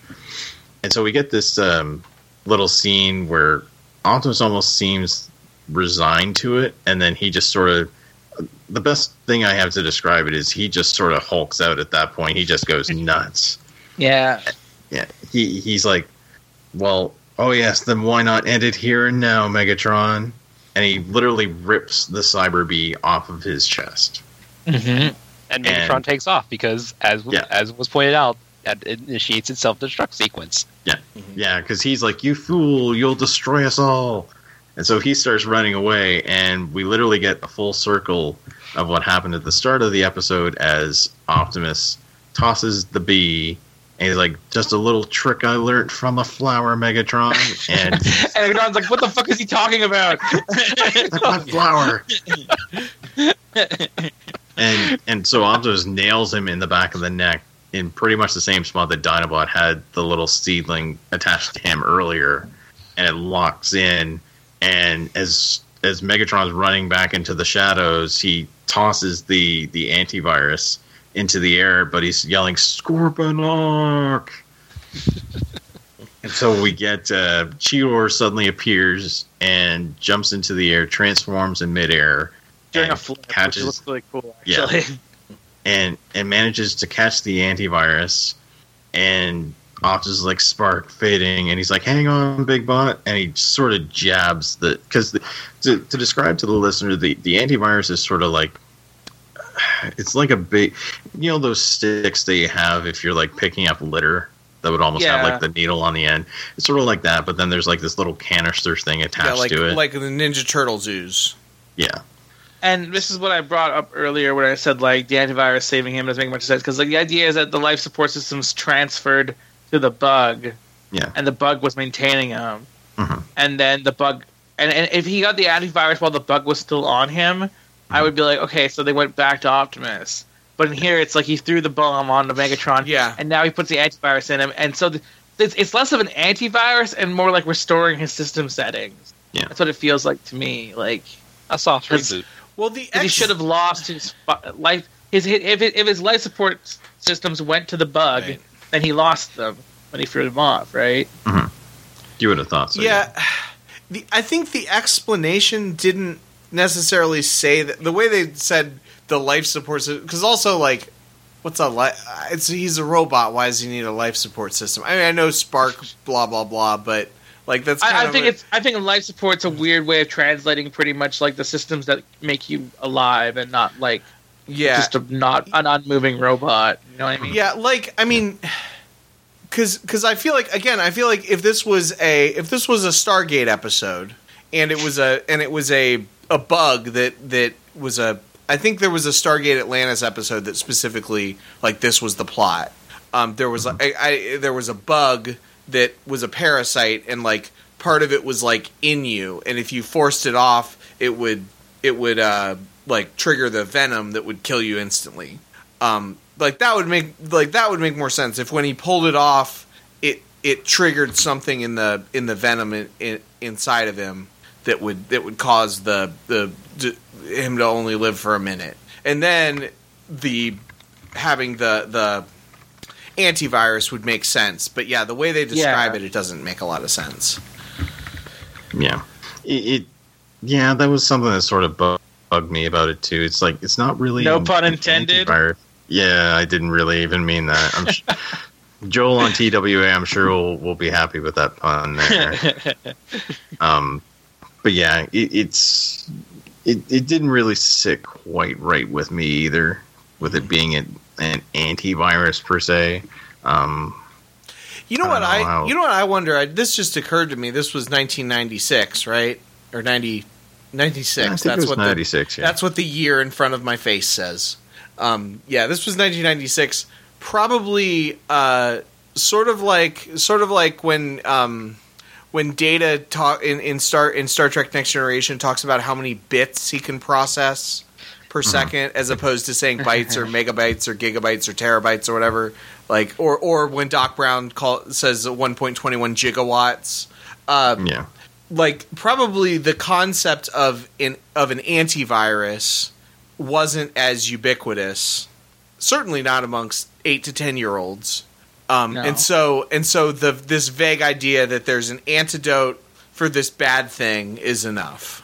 yeah, I mean, yeah, I mean, nitpicking adults here. and and I uh, guess that I guess that it wouldn't even have we like wouldn't even necessarily have have even even caught it if it was if if they'd have said you're you know it's connected to the to his allspark his it, it affects his connection to the allspark and with the blah, blah, blah, tech, techno language blah blah blah like techno bo- gibberish it's just that the techno gibberish that they happen to say is life support and antivirus these terms that between sci-fi and and uh, actual live actually living in the future um like we know we have an idea of what that actually means as opposed to it just being techno jargon Yeah. Yeah. No, it's definitely a nitpick. Like I said, it's just it's just interesting to point out. Mhm. No, it's certainly it, it certainly didn't sit right with me, and with good reason. I'm I'm not exactly sure how like what exactly we were classified as, and maybe that was a problem that the writers had too, is they didn't really know how to classify it. per se, so they just went with, with oh, uh, we'll call it an antivirus, I guess. Yeah, I mean, I feel like what it was is that they part part of the issue with this episode is that they took a a, a textbook plot of of you go to of, of from Star Trek. You go down to an, a planet and there's an alien bug attaches to you, and bad uh-huh. things happen, and you have to science your way out of it. And instead, they made it a the, the things that they changed made it a little bit harder for the plot to make sense. Yeah. Yeah. Agreed. But yeah. So Cheetor is essentially almost stabs or zaps Optimus, I guess, with this stick, and it releases the antivirus into him uh, because Optimus was sort of he, he was about ready to to go. Said his And- spark was fading. Yeah. Which, by the way, this is the first episode they actually specifically say spark, according to Yes, the I wiki. was I was going to mention that. I totally Yeah. forgot. And thank you, Jordan. yeah. So he he hits him with the antivirus, and Cheetor's like, "Yes, we're back online." He's like, "Let's bail before that thing blows." And from there, we cut to Megatron, who has found Scorponok and is like very aggressively saying, "Get this thing off of me now!" And Scorponok manages to pull it off of him, and just as he does, the bomb's starting to get ready to go off. And there's this wonderful moment. yeah. Yes. Where both Megatron and Scorponok look at directly at the camera. Look at each then- other first, and then they look look at at each camera, and their, their mouths are agape, and one of Yeah. the T Rex, so it looks even funnier. then yeah, it blows up, and does it doesn't it doesn't destroy everything. It's pretty because they're Yeah. unless they're does- dead. And this is I mean punch- like maybe I'm wrong. Maybe they're dead, and this is the end. No, of they are permanently dead. I I I listed it uh, on my on my death ca- on my death tally. This is the third time Megatron has died, and the first time Sor- Scorponok has died. it does seem to punch a hole, uh, or at least uh, shake off some of the the outer hull of the of the of the dark side from where Yeah. they are. Yes. Yeah, No, I mean, I mean between between the, the, the, the serious blow that they took that the that the Predacons took in this episode, and then and then also uh, them kind of losing their their stuff in the in the previous episode. It's like or, or one not the previous episode, but the one where they stole the chip. It's like, what's the Maximal's end goal here? Like like is is because because they've ta- they attack the Predacons. They they they they disable Tarantulas. I mean, he's not like totally dead, but he does some serious damage to Waspinator. Um, Megatron and Scorponok get blown up, so there's two functional Predacons at this point. Um, with uh, with Terrorsaur and Black Arachnia. The the the Maximals didn't even bother calling Tigertron to he- to help them with this with this assault, and and and they also just kind of leave after they've you know you could have had you could have had uh, Rhinox, Rat Trap, and uh, uh, Dinobot put push the advantage there and won the war in this fight. Yeah. even even if uh, even if you're allowing for even if you're allowing for for uh, for Cheetor to go care for Optimus, but you could have they could have called yeah they could have called Dinobot and gotten Cheetor or, or Dinobot Tigertron gotten Cheetor back in the fight while Tigertron takes care of Optimus. Optimus could have just gone beast mode and wandered and stumbled on home. Or, or sat off to the side. Like this could have been the end of the war. I feel like. Like what is the what is the what is the the end game even what is the goal even at this point? Is it just to is it to stop the Predacons? Because if it is, they should have. yeah. Yeah, they're just they're just not aggressive as they could be, and I guess was, they felt that Optimus was they needed attention more than them taking the battle to them. I guess, but I mean, you're not wrong. I mean, like No, absolutely especially not. especially if Tigertron showed up, and again, I would I would make not really again, but I would make Cheetor um take care of Optimus and Tigertron fight. Tigertron's like pretty badass, as we saw in last Yeah. episode. Well, either I mean, I just I guess I was thinking Tigertron is a is is a little bit of the of the kind of not wanting to uh, be as involved directly or something. Either either way, Sure. I mean, I mean, it's just or or he might sh- or since he's showing up late to the fight or something, he could he could take. Uh, but I, it just it just seems Yeah, because like the only the only the only uh, Predacons left at that point are Black Arachnia and Terrorsaur. right 'Cause, right.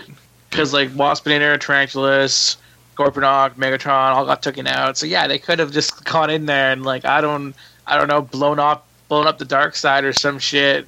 Like Mhm. yeah, Yeah, I mean, and and they don't. I mean, because assumedly, assumedly, uh, the reason that everybody, uh, I assume, I mean, uh, spoiler or whatever, the the uh, Megatron and Scorponok didn't really die. I mean, assumedly, the the way that those two and and probably Waspinator too get reassembled is that eventually uh, Tarantulas takes the thing out of his gut, and the and the other two that are that that they just left, you know, take everybody into the torturous repair thing and The and, repair pools and there, heals them yeah. all. But if if all of them were disabled, nobody would be there to put them back together. yeah.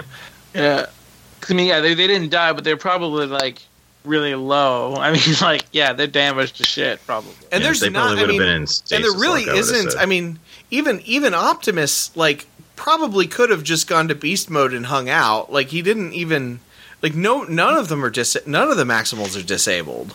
Well, I mean, we go to Optimus later, and he's like he's like conked out on a bed, so he probably was like pretty.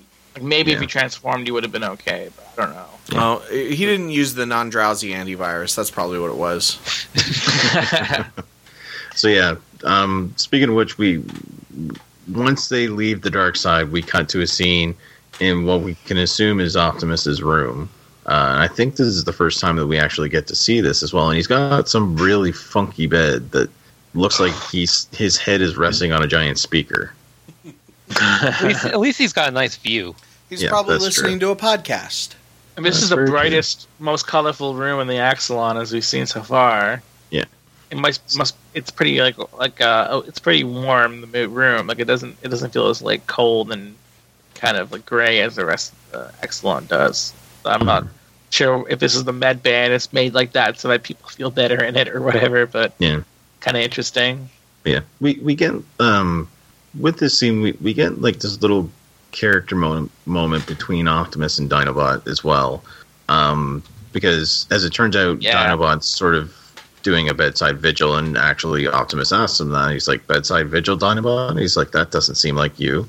To which he replies that, that it, sort of hesitantly he's like it, it was my shift. And so he sort of is starting to get up and moving off now that Optimus is awake, so he can sort of, I assume, so he can let the others know. And he And was he's like, well, really close to Optimus when Optimus woke up.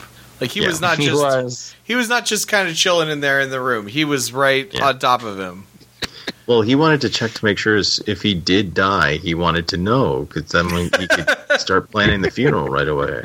Right. That's true. That's true. So he he's like, well, it's it's good to have you back. And Optimus is like, back home or back to normal? And we get Dinobot sort of pauses at the doorway and looks back, and he's like, both. And then He gives a little smirk. Yeah. Yeah. And so he leaves, and Optimus happens to look over and he sees a plant next to his bed. And he sort of gives this little chuckle, and then he sort of goes back to dreaming of electric sheep, I can assume. I, I assumed that it was the plant that they found earlier, and it just had bloomed at that point. Like it had like another stage, and it was blooming. Possible. yeah, that's what I was almost getting from it, too. I yeah, I wasn't I not necessarily the exact same plant, but like the same like type of plant. But yeah, that and and possibly that Dinobot was the one who put it there for him. yeah, that's what I was I was thinking it had to be Dinobot that put him put it there. Yeah, yeah, yeah, that's what I was thinking, too. So, yeah, but there's the end of the episode. So, what did you guys think?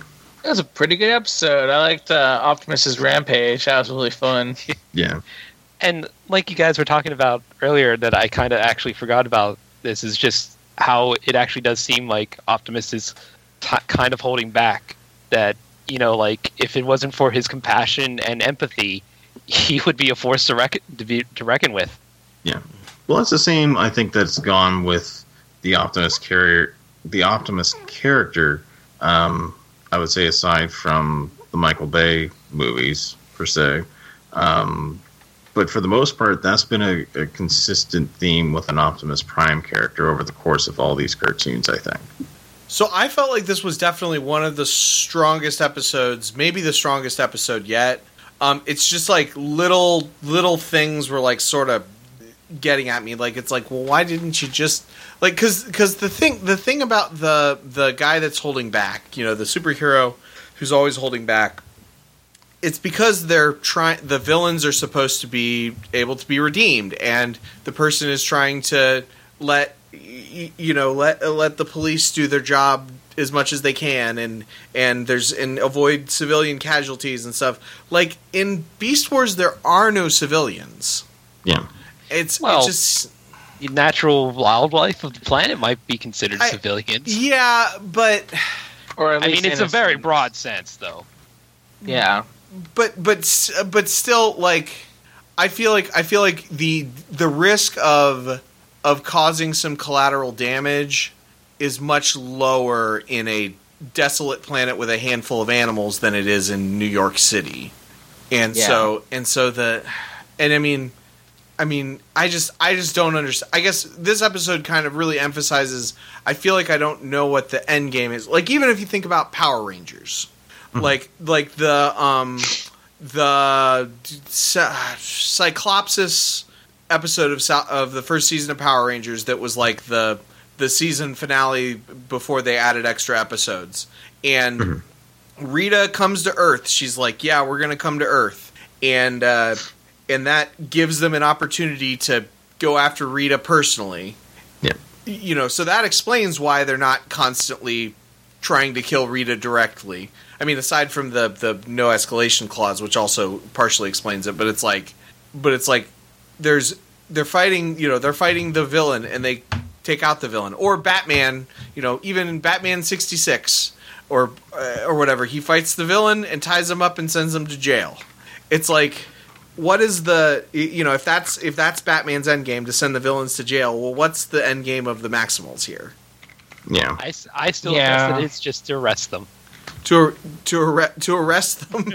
but then why Yes. didn't they? Well- you know, why don't well, they take was- one of them prisoner in this? You know, in this episode, like you you know, Well, because the virus kind of overrided his normally normal plan of, of trying to arrest them and just all out warfare on them. Mm-hmm. Yeah. I mean, like, I think their their end plan is to stop the Predacons from like getting a, a foothold here and using the Energon to like power up a second, uh, for lack of a better term, world war, and um, and that and that means and the, and to stop them from doing that in any way they can, and they trying not to kill them because they're, or again, lack of a better word, humanitarian. And, And they need to stand trial back on Cybertron. yeah. I guess I guess it's just it would I I, I can understand that as a uh, that does make sense, and it actually even makes sense in this context. If the if if the goal of the mission then was to get to get Optimus cured, and they succeeded in the goal, and so they left. I mean, I guess that kind of that kind of makes sense. It's just like, or you know, you think about even if you think about like the Flash, and he's got his and he's got his crazy uh, supervillain cells. Like, do they have a do they have a holding cell in the Axalon? Actually, I think they do, but we don't see it till like late. Is it second season? Mm, yeah. Yeah. Late second season. Yeah, because I mean, maybe yeah, maybe if they had a yeah, if they had a holding cell, if they were able to take you know take one of them and and lock him up, that'd be a. I, it would feel like there's some progress, but I, I mean, maybe that's the maybe that's the uh, the point of, of of the Beast Wars that is that um is that war is war is pointless and there's no progress on either side, and it's just you're just entrenched and you're just trying to live a life and stuff. Yeah. Okay. I don't know. Yeah. I don't know. It's just it's just sort of uh, that was I, that's my that's my my grievance is I, I wish that it, there was a better a better a more clear end game. Um, but it, this was probably my favorite episode. I think this was my favorite episode. Yeah. Yeah, it, it was definitely a good episode, but I think there there's definitely you, you definitely bring up a good point with the end game in that you know they had a, a pretty good opportunity to overwhelm them, but they didn't take it. So it, it, it does call into question what exactly the motivations are. Like we, we sort of have an idea with the Predacons, but we all we really know with the Maximals is okay, they want to try and or at least Optimus wants to try and arrest them peacefully. And maybe that's hmm. one of the things too that because Optimus was almost sort of incapacitated, maybe they were a bit fearful of trying to push that in hmm. case there was some conflict. Like I could have definitely seen Dinobot putting up a fuss about trying to take them alive. I'm sure he would have wanted to try and mm-hmm. you know destroy them. Well, maybe you don't have you don't have the clear leadership. If if if he's Yeah. if he's yeah, I mean, I guess that that makes sense. And I'm glad. I mean, yeah, that's that's the more I talk about it, the more like it. There are things about this specific situation, um, and it would make me feel even better. And I know this isn't going to happen if in the next episode they're like, okay, so we they can't scan us for coming. We took out we took a, a ma- we took a massive chunk out of their ship. Uh, Scorponok and and Megatron still haven't fully been repaired. Most likely, we need to go in again, or you know, we need to go in and push our advantage. And you know, the goal is to capture at least two of them or something. you know, if they really Yeah. did follow up, and maybe they do. Maybe they do in between episodes. I don't know. It'll be in my my Warren Beast fan fanfic. Oh, War and Beast fanfic, not Beast Wars. Yeah, yeah. The fan fiction is of is of us watching the uh, is of us doing a podcast about that episode. I'm not putting That's another amazing. Inception That's really sound meta. effect in here. So we we did get a question this week. Uh, we got it through uh, the the Facebook group. Hey, Uh, Greg, Yes. we actually got two questions. Did we get two questions? Yeah. Oh, good. I'm I did a tweet saying like I'm doing our podcast and my my friend uh, Kinugami, who I've told about this podcast, tweeted a question at us. Awesome. Well, if you want to read that, if you want to read that question first, by all means, go right ahead. Awesome. I'm sure. Uh, so Kinogami at Kinogami on Twitter uh, says Gary Chalk's voice became iconic to the series as the new Optimus. What other VAs do you feel did the same? I would say definitely Scott McNeil, just because of the range he had. Um, but I'm also a old school Optimus Prime Peter Cullen fan too, and so if you had Yeah, asked me before Beast Wars, I would never have thought of somebody else doing the voice of Optimus. But now it's almost I I have I have as much respect for Peter Cullen as I do for Gary Chalk in, in that role. I think both of them. I think either of them can do a, a, a very equal job on it. I think um, what his question might mean too is is more like it might it might be more like which actors like became the iconic that character. So like I would say another example of that is um, Mark Hamill as the Joker.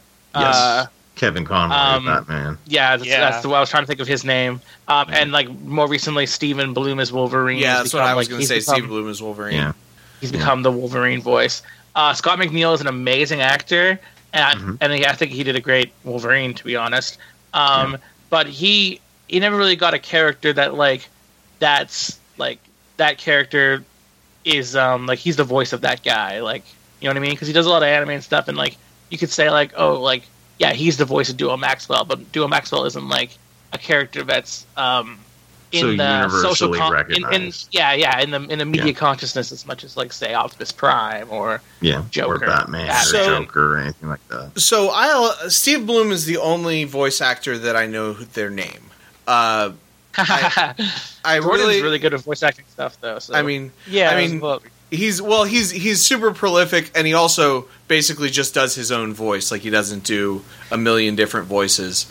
Um, so I've he I've grubs found, up his voice a bit for Wolverine. I would say. I would And- say and he- Wolverine well, doesn't- and does he- not sound like Spike, for instance. but- Yeah, well, yeah, and it does, and and uh, and Zeb on Rebels has a, a pretty a pretty thick accent, but although he also does the stormtrooper Does voices on Every Rebels. stormtrooper. That's what I was about to say. It's like now when I see stormtroopers, I just think Steve Blum, or vice Yeah. versa. But my, I mean, Yeah. my my first experience with Steve with Steve Blum was when he was the voice of Tom on Toonami, um, and so and so uh, for a long time I associated if Steve Blum was the voice of one of the main characters in the show, it was going to be a show that I liked because he had a very uh, and there's a handful of other um anime actors whose name I don't know their names, but like there's a lot of there's a handful of them that do a lot you know that do a lot of the same stuff, especially if you're talking about stuff from the late '90s, early 2000s. Um, like the guy that played uh, the other character on Cowboy Bebop. Um, Uh, Jet's uh, voice actor, you mean? Um, oh, I can't. I can't remember his name. but he is he is all of the villains on Rurouni Kenshin, and he does not do a different voice for each one. oh my god. um, but uh, so so so he you know so there's there's a handful that are like that, and then like on the other side of animation, because you can't talk about anime at least in my mind without thinking of Adult Swim, and you can't think of Adult Swim without thinking of the stuff that's not anime on Adult Swim, and um, Zorak. H H Jon Benjamin. Oh yeah, I mean Oh. now he's just Bob on Bo- you know, for And- Bob's and Burgers, Archer. but For- yeah, yeah. he's Bob and Archer. but at the same time, like for a long time, he was on all these little, you know, he was on Lucy, Daughter of the Devil, and you know, home movies, and obviously, and and Oh and yeah, Coach other- Coach McGuirk. Yeah. was such. and so and so he that sort of would his voice because again he just kind of sounded like himself. Um, when his voice was on a uh, one of those stupid Adult Swim stoner TV shows, I was like, oh, this is actually probably going to be pretty funny because it's it it's it was sort of a sign of the creative team behind it. So I guess he's the other voice actor who I know who their name is. I think what's Yeah. really interesting about Gary Chalk as a specific case is that, like I mentioned Mark Hamill, Kevin Conroy, you, you you might think of like, if you try to think of like, okay, who's who was Batman before Kevin Conroy? There wasn't really one, and same with Mark Hamill. I mean, I guess you could say Adam West, but yeah, I, I mean Adam West only- was in in Super Friends. yeah, so I guess you too, could, I guess you could say that, but I mean, Kevin Conroy took in such a different direction. It, it's interesting that like Optimus Prime was Peter Cullen, and he was so hard Peter Cullen, and like like um Greg said, like he, he was like his Optimus, and he was really dedicated to that. It's impressive that Gary Chalk took Optimus and took made him his character on the on the same level as Peter Cullen did. Like it's pretty impressive that he was able to take a character who was so well known for one voice and make him his own because he was Optimus for like five series after this one, and now Yeah, Peter Cullen has got it back after the movie. Yeah. And I, I mean, like, and I did like how Peter Cullen was like, okay, it's cool that he's back for the movie, but I kind of do feel a little bit bad for Chalk because he could have done Optimus in the show still, and it would have been like really cool. Yeah. But um, no, they went more for for Peter Cullen taking it over again. But I can't really think of any other cases like that. Like I guess Adam West and Batman's the closest one you can get, but I I couldn't think of a voice that was the Joker before Mark Hamill, and no one's no one since has been able to take the Joker and make him their own. You know Like, what? That, that, I, You know what that makes me think of? That makes me think of uh, the other, uh, the one of only a handful. Casey Kasem did the voice of Yes. Robin in. Yeah. I think at least in this in the whenever Adam West would show up in uh, in the Scooby Doo, but I'm pretty sure also in Super Friends. Yep. He actually, Casey Kasem had a big falling out with the producers of the original Transformers show because there was a very controversial episode that sort of takes place in like a fake Middle Eastern country, and he really took offense to that uh, because there was a lot of stereotypes portrayed in it, and he basically quit the show. Like he he refused to do the voice that. I'm trying to remember which voice it was that he did. I think Um, it was Cliff Jumper, or am I thinking? Yeah, it was Cliff Jumper. Yeah, but he he refused to to do the voice after that episode. I don't think he ever returned to the series just because he was that turned off by it. huh, that's pretty cool. and Yeah. I was gonna say like for me for pers- like personal experience with voice actors like around the, the 90s is when I actually started really paying attention and that was like during the S- Steven Spielberg Warner Brothers era so Yeah. I got into knowing like um, Jeff Glenn Bennett uh, do, who does a like this really f- fake but f- uh, funny uh, British accent accent that sounds kind of like uh, that actually kind of sounds like um uh, what's his name Almost like Ringo, doesn't it? Because you're thinking of Wakko. no, no, no, no, right? no, no. Wakko's uh, someone else. I'm, I'm talking Oh, about okay. like Lord Bravery and and and Oh, Cave Guy. yeah. Um, John Cleese. That's who I was Yes. thinking of. Yeah, More, you more, you know, not not not Liverpoolian as so much as uh, just uh, upper class kind of thing. The Uh, term but- is Liverpuglian. Just Thank you. uh, but also like, um, let's see. There was uh, there's it's also like Tony Jay was like another voice that I always noticed when he did stuff like when he was Megabyte on reboot and I don't know how many people actually watched it, but uh, Virgil on Mighty Max, like he was awesome on that show. yeah, and that and that like that made the character for me was just his voice and just how he did that character. I don't know if he had fun doing it or if it was just a paycheck, but it's still one of those things to me that's always been, you know, just great to hear. And a lot of times, yeah, I'm more I more of like just think, oh, this person did this or that, and and there's very few times where I think like, oh, only this person can be this voice of you know this character or that that's their they they are that character or so on. And I was thinking, and I realized that there is one person that I actually do think of that, and that's uh, Don Adams as Inspector Gadget. Yes. Oh, Yeah. yeah. that's a good one. That's a really good one. because I cannot imagine anybody else doing that voice or or just because What you didn't Uh, like Matthew Broderick? Ugh. uh, I think Steve Carell almost had it.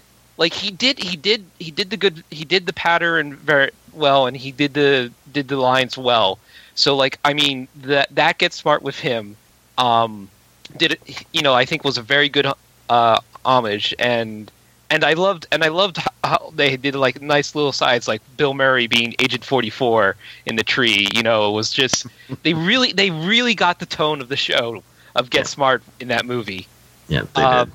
So I mean, but still, you know, just just Don Adams, you know, as Maxwell Smart, as as Inspector Gadget, you know, uh, is just one of those things that will always be tied in my in my brain because just how much the characters are kind of intertwined with how he does the voice. Yeah, definitely. Okay, one other just for uh, affirmative action's sake. Uh, I have a voice actress who um, Oh, I think is pretty iconic. Yay. Uh, Christine Cavanaugh, um, uh, uh, who uh, actually died a couple years ago. Um, Oh. she was the voice of Chuckie, of Chuckie Finster in That's Rugrats, right. as well as Yes. Dexter in Dexter's Laboratory, Yeah. and a handful Yeah. of other uh, cartoon characters from sort of that era. And she Yeah. she's had a very distinct um, kind of a like sounds li- like a like a, a kind of a gravelly voice that uh, that um, that uh, that was that you, was very emblematic of that era in uh, in cartoons. That makes me a bit sad to hear that she passed because that was Yeah. a pretty prevalent voice in my childhood. Yeah. Yeah. I just bringing the podcast down. Let's get to Zach's question. Maybe that'll. Yeah. that'll well, not Zach's question. Not Zach's question, actually. yeah, this is this is actually uh, from Adrian, who is Zach's wife. Uh, And, or to- girlfriend, right? and yes, depending on depending on when we ask him, apparently. Um, He's been pretty good about it in the yeah. last uh, couple yeah. Few episodes of CWA. So Adrian's question is: uh, My favorites have always been Tarantulas and Starscream, and she asks, "Who are some of the crew's favorite backstabbing turncoats in media?" Really tough for me. 'cause I'm, I, I've got one Like- that I, re- I because I thought about this after I saw the question, and I'm not sure if any of you guys will remember it, but does anybody remember the the Shadow movie that had Alec Baldwin in it? Yes. yes. Do you remember Tim Sad. Curry's character? Yes. I love Tim Curry in that movie, and Just he him. he Just him laughing and shooting the. Oh. Yes, he, he was such a the sleazy backstabbing turncoat in it. He was- Yeah. oh, it, it- that was that was one that really stuck out in my mind. um, I just thought of one actually that's kind of funny is uh, which um, uh, Mike might approve of is uh, Snively from Sonic the Hedgehog Saturday morning Oh cartoon. yes, and the Archie comics is a pretty good, like Yeah. sniveling, um, always trying to get the advantage and one up his boss, but never really is able to like successfully do it. Yeah. uh, like Star- that's a lot more like Starscream So, than um. so Uh, I I, like Lando Calrissian. I like Lando too, but he's like not a. He, be- he redeems himself and becomes a cool yeah, character. does. I guess that's Yeah. I guess that's Uh, what that I'm trying to think counts. of like because I usually I usually would that's the type that I would prefer that somebody Yeah, who yeah. is introduced as a as either as a villain or as as somebody who who does something who set who who makes a deal that maybe they didn't they didn't really want to, and then they and then they sort of go to re- redeem themselves. I'm not really a Yeah. big fan of characters who are just constantly untrustworthy I- and backstabbing. I I agree completely, which is why the question's hard for me because the the two characters that I do like that are like that are Tarantulas and Starscream. trying, to, trying to think of others that are like that. Like I said, Snively is pretty fun, Um, and I'm a, Yeah. I was a big Sonic Archie fan when I was growing up. Quark But, uh, from Deep Space Nine, I think maybe would fall into that category Yeah, Quark could sort of fit into that. I'd because he's you know I mean he's wheeling and dealing and and always you know. eh, It's a combination of being arrested and, and helping the, the security of the ship. You Um, could say Dukat, in a sense, in that same series, could be as well because we see him turn from like the towards the start of that series where he's a bit more amicable and and whatnot. Like certainly not a good guy by any stretch, but towards the end of the series, he becomes the main villain. So Now, see, I should have thought more about this because I was looking for something very specific because of an idea that I remembered, and I'll get to that in a second. I was just, but, um, like I was specifically like rem- I remember uh, having an, a Transformers toy, so- and I still do somewhere. I just have to track it down. There was a an old G1 Transformer called Punch, aka Counter Punch, and he was oh, okay, he was literally a double agent. He was like a spy, and uh, like his robot even had like technically three forms. Like he he had he was a car, and then like one form was he uh, was his Autobot form that had the Autobot actually had the Autobot. You know those uh, old like you know you rub rub them and warm them up, and it shows and it and it oh yeah, and they the- they changed they color. changed- Yeah, yeah, he actually had both. Like, Yeah. and, like he had the Autobot on one side, and then like you could flip him around and like flip his flip this thing on his head, and he'd become a Decepticon, and he had that, and he had the Decepticon symbol one on on him, and and it was actually kind of interesting because like I just thought he was like a really awesome, cool thing, and like even realizing like wow, he's like a you know double agent or spy for for the things, and uh apparently like even in back when they like released him and like wrote up some of his backstory they were saying like how he got so deep undercover that he he almost kind of got like from the sound of it a dis- dissociative identity disorder like where counterpunch Mhm. actually kind of like he would have blackouts where counterpunch was like actually doing you know what he was as a decepticon supposed to be doing and it kind of started really worrying him and and getting him paranoid and like I've seen things like like even like a small like uh, fan comic about it, and it's kind of it's kind of terrifying. That it's just like, um, you know, like I think there. Uh, I used to watch Burn Notice, and he and the there was an episode where he mentions like sometimes when you go into deep cover, you know, sometimes you know it's really hard to separate yourself from the identity you create, and it was like one of those kinds of things with him, and it was Oh, just definitely. yeah, it was just one of those weird but you know awesome things that like I remember I just casually th- thought nothing of as a kid, but then when I like started you know learning, oh hey, people are uh, you know do comics and and talk about these things, and I find out more, I'm like wow, you know. I, I actually can understand, see that, and understand that, and then it's like that's that's amazing that you know there's actually more to it than just just just a, a toy car toy car that did two different robots. yeah, there's definitely some depth there. I finally that thought of really another one. interesting. Yes. Jane from uh, from Firefly. Oh yeah. Oh, ow, yeah, yeah. You just one. remind you reminded me. Uh, what's his name? Uh, Badger from Firefly Yep. as well. Yep. Like he's. He, I mean, he's more Weasley than than. Oh, he's the, the know, guy that they back- like the that they work Ye- that they work for, kind of. Yeah, he like fixes them jobs Yeah, and stuff yeah, like the that. fixer. Yeah. but Yeah. and also more recently, I was also thinking, uh, Lan- uh, Hondo from uh, Star Wars Rebels. Oh yeah, and- yeah. That's a good. That's a good one. Yeah. Yeah, because he's got he's got his kind of own pirate honor, but he's uh, but he's also like not not uh you know he's he's he's not not one that he would be bound to always by his word. He would Mhm. go back on it. I mean, there was one point when um Darth Maul and his brother kind of like tried to convince uh Ku with his his you know with some of his pirate gang back in uh, Clone Wars Mhm. and he's like he's like you have betrayed me i couldn't be more pow- proud of you as pirates Yeah, I I see. I don't really remember too much about his character in Clone Wars, but I really like his relationship with uh, with Ezra, Ezra. in in Yeah. Rebels because it's like they totally expect that they're going to Yeah, betray each other and they, and betray each other because Ezra's going to screw him Yeah. over just like and and it's and it's not it's not personal. It's just it's just one upping each other. Um, yeah, I, I I really like where they've taken his character as opposed because in Clone Wars he was more he was he more had of a a, villain. and he had yeah, he had a gang, and he had uh, a force to reckon with him. Now he's kind of out on his own in in Rebels, so he's much Right. more wily and backstabby. also He's almost also, like a Jack Sparrow character. Also, Yes. he's a Weequay, which is which is really cool Yes. because that's probably the single most underused uh, race in the Star Wars universe. Yeah, I, I like that too. Like, and most of his uh, pirate gang back in Clone Wars were were Weequays as right, well, Right. Because that's where they started. Yeah, so- I think it was a group. Yeah, it was a Mar- group of Weequay. So yeah, there's our questions for this week.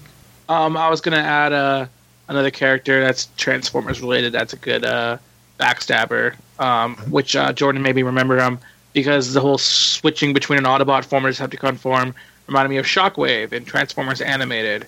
He um, oh yeah. he he takes on the disguise of Long Arm and actually rises un- far enough in the ranks of the Autobots to become a Prime, Mhm. and like he he does some pretty sinister shit as Long Arm, like uh, creating Wasp as in and sending him down the path of him becoming Waspinator, and uh, killing off a few like important characters as this like double agent, and it, he, he was pretty. He was a very effective backstabber as opposed to to uh, Starscream.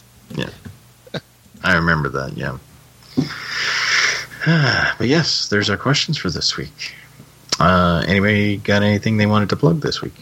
Um, I actually did a lot of art last couple days or last week or whatever. Um, I've been trying to do Inktober, and I did like four sketches on a stream, which I've started Nice. uh, doing is streaming artwork on um, Dondar seven two six on Twitch, and uh, Warren Beast actually retweeted my uh, tweet about streaming, which I appreciated. Thank you, and um, so you can catch those. I'm going to be streaming a, uh, another catch up of Inktober sometime next week, and you can catch so you can catch it on my Twitch, or you can just look at what I've done so far and what I will be doing on my uh, Twitter. I'll be posting them, and on my Tumblr, which is uh, my Twitter being John johndar726, and my Tumblr being dangerchair.tumblr.com. That was a very Cool. messy plug.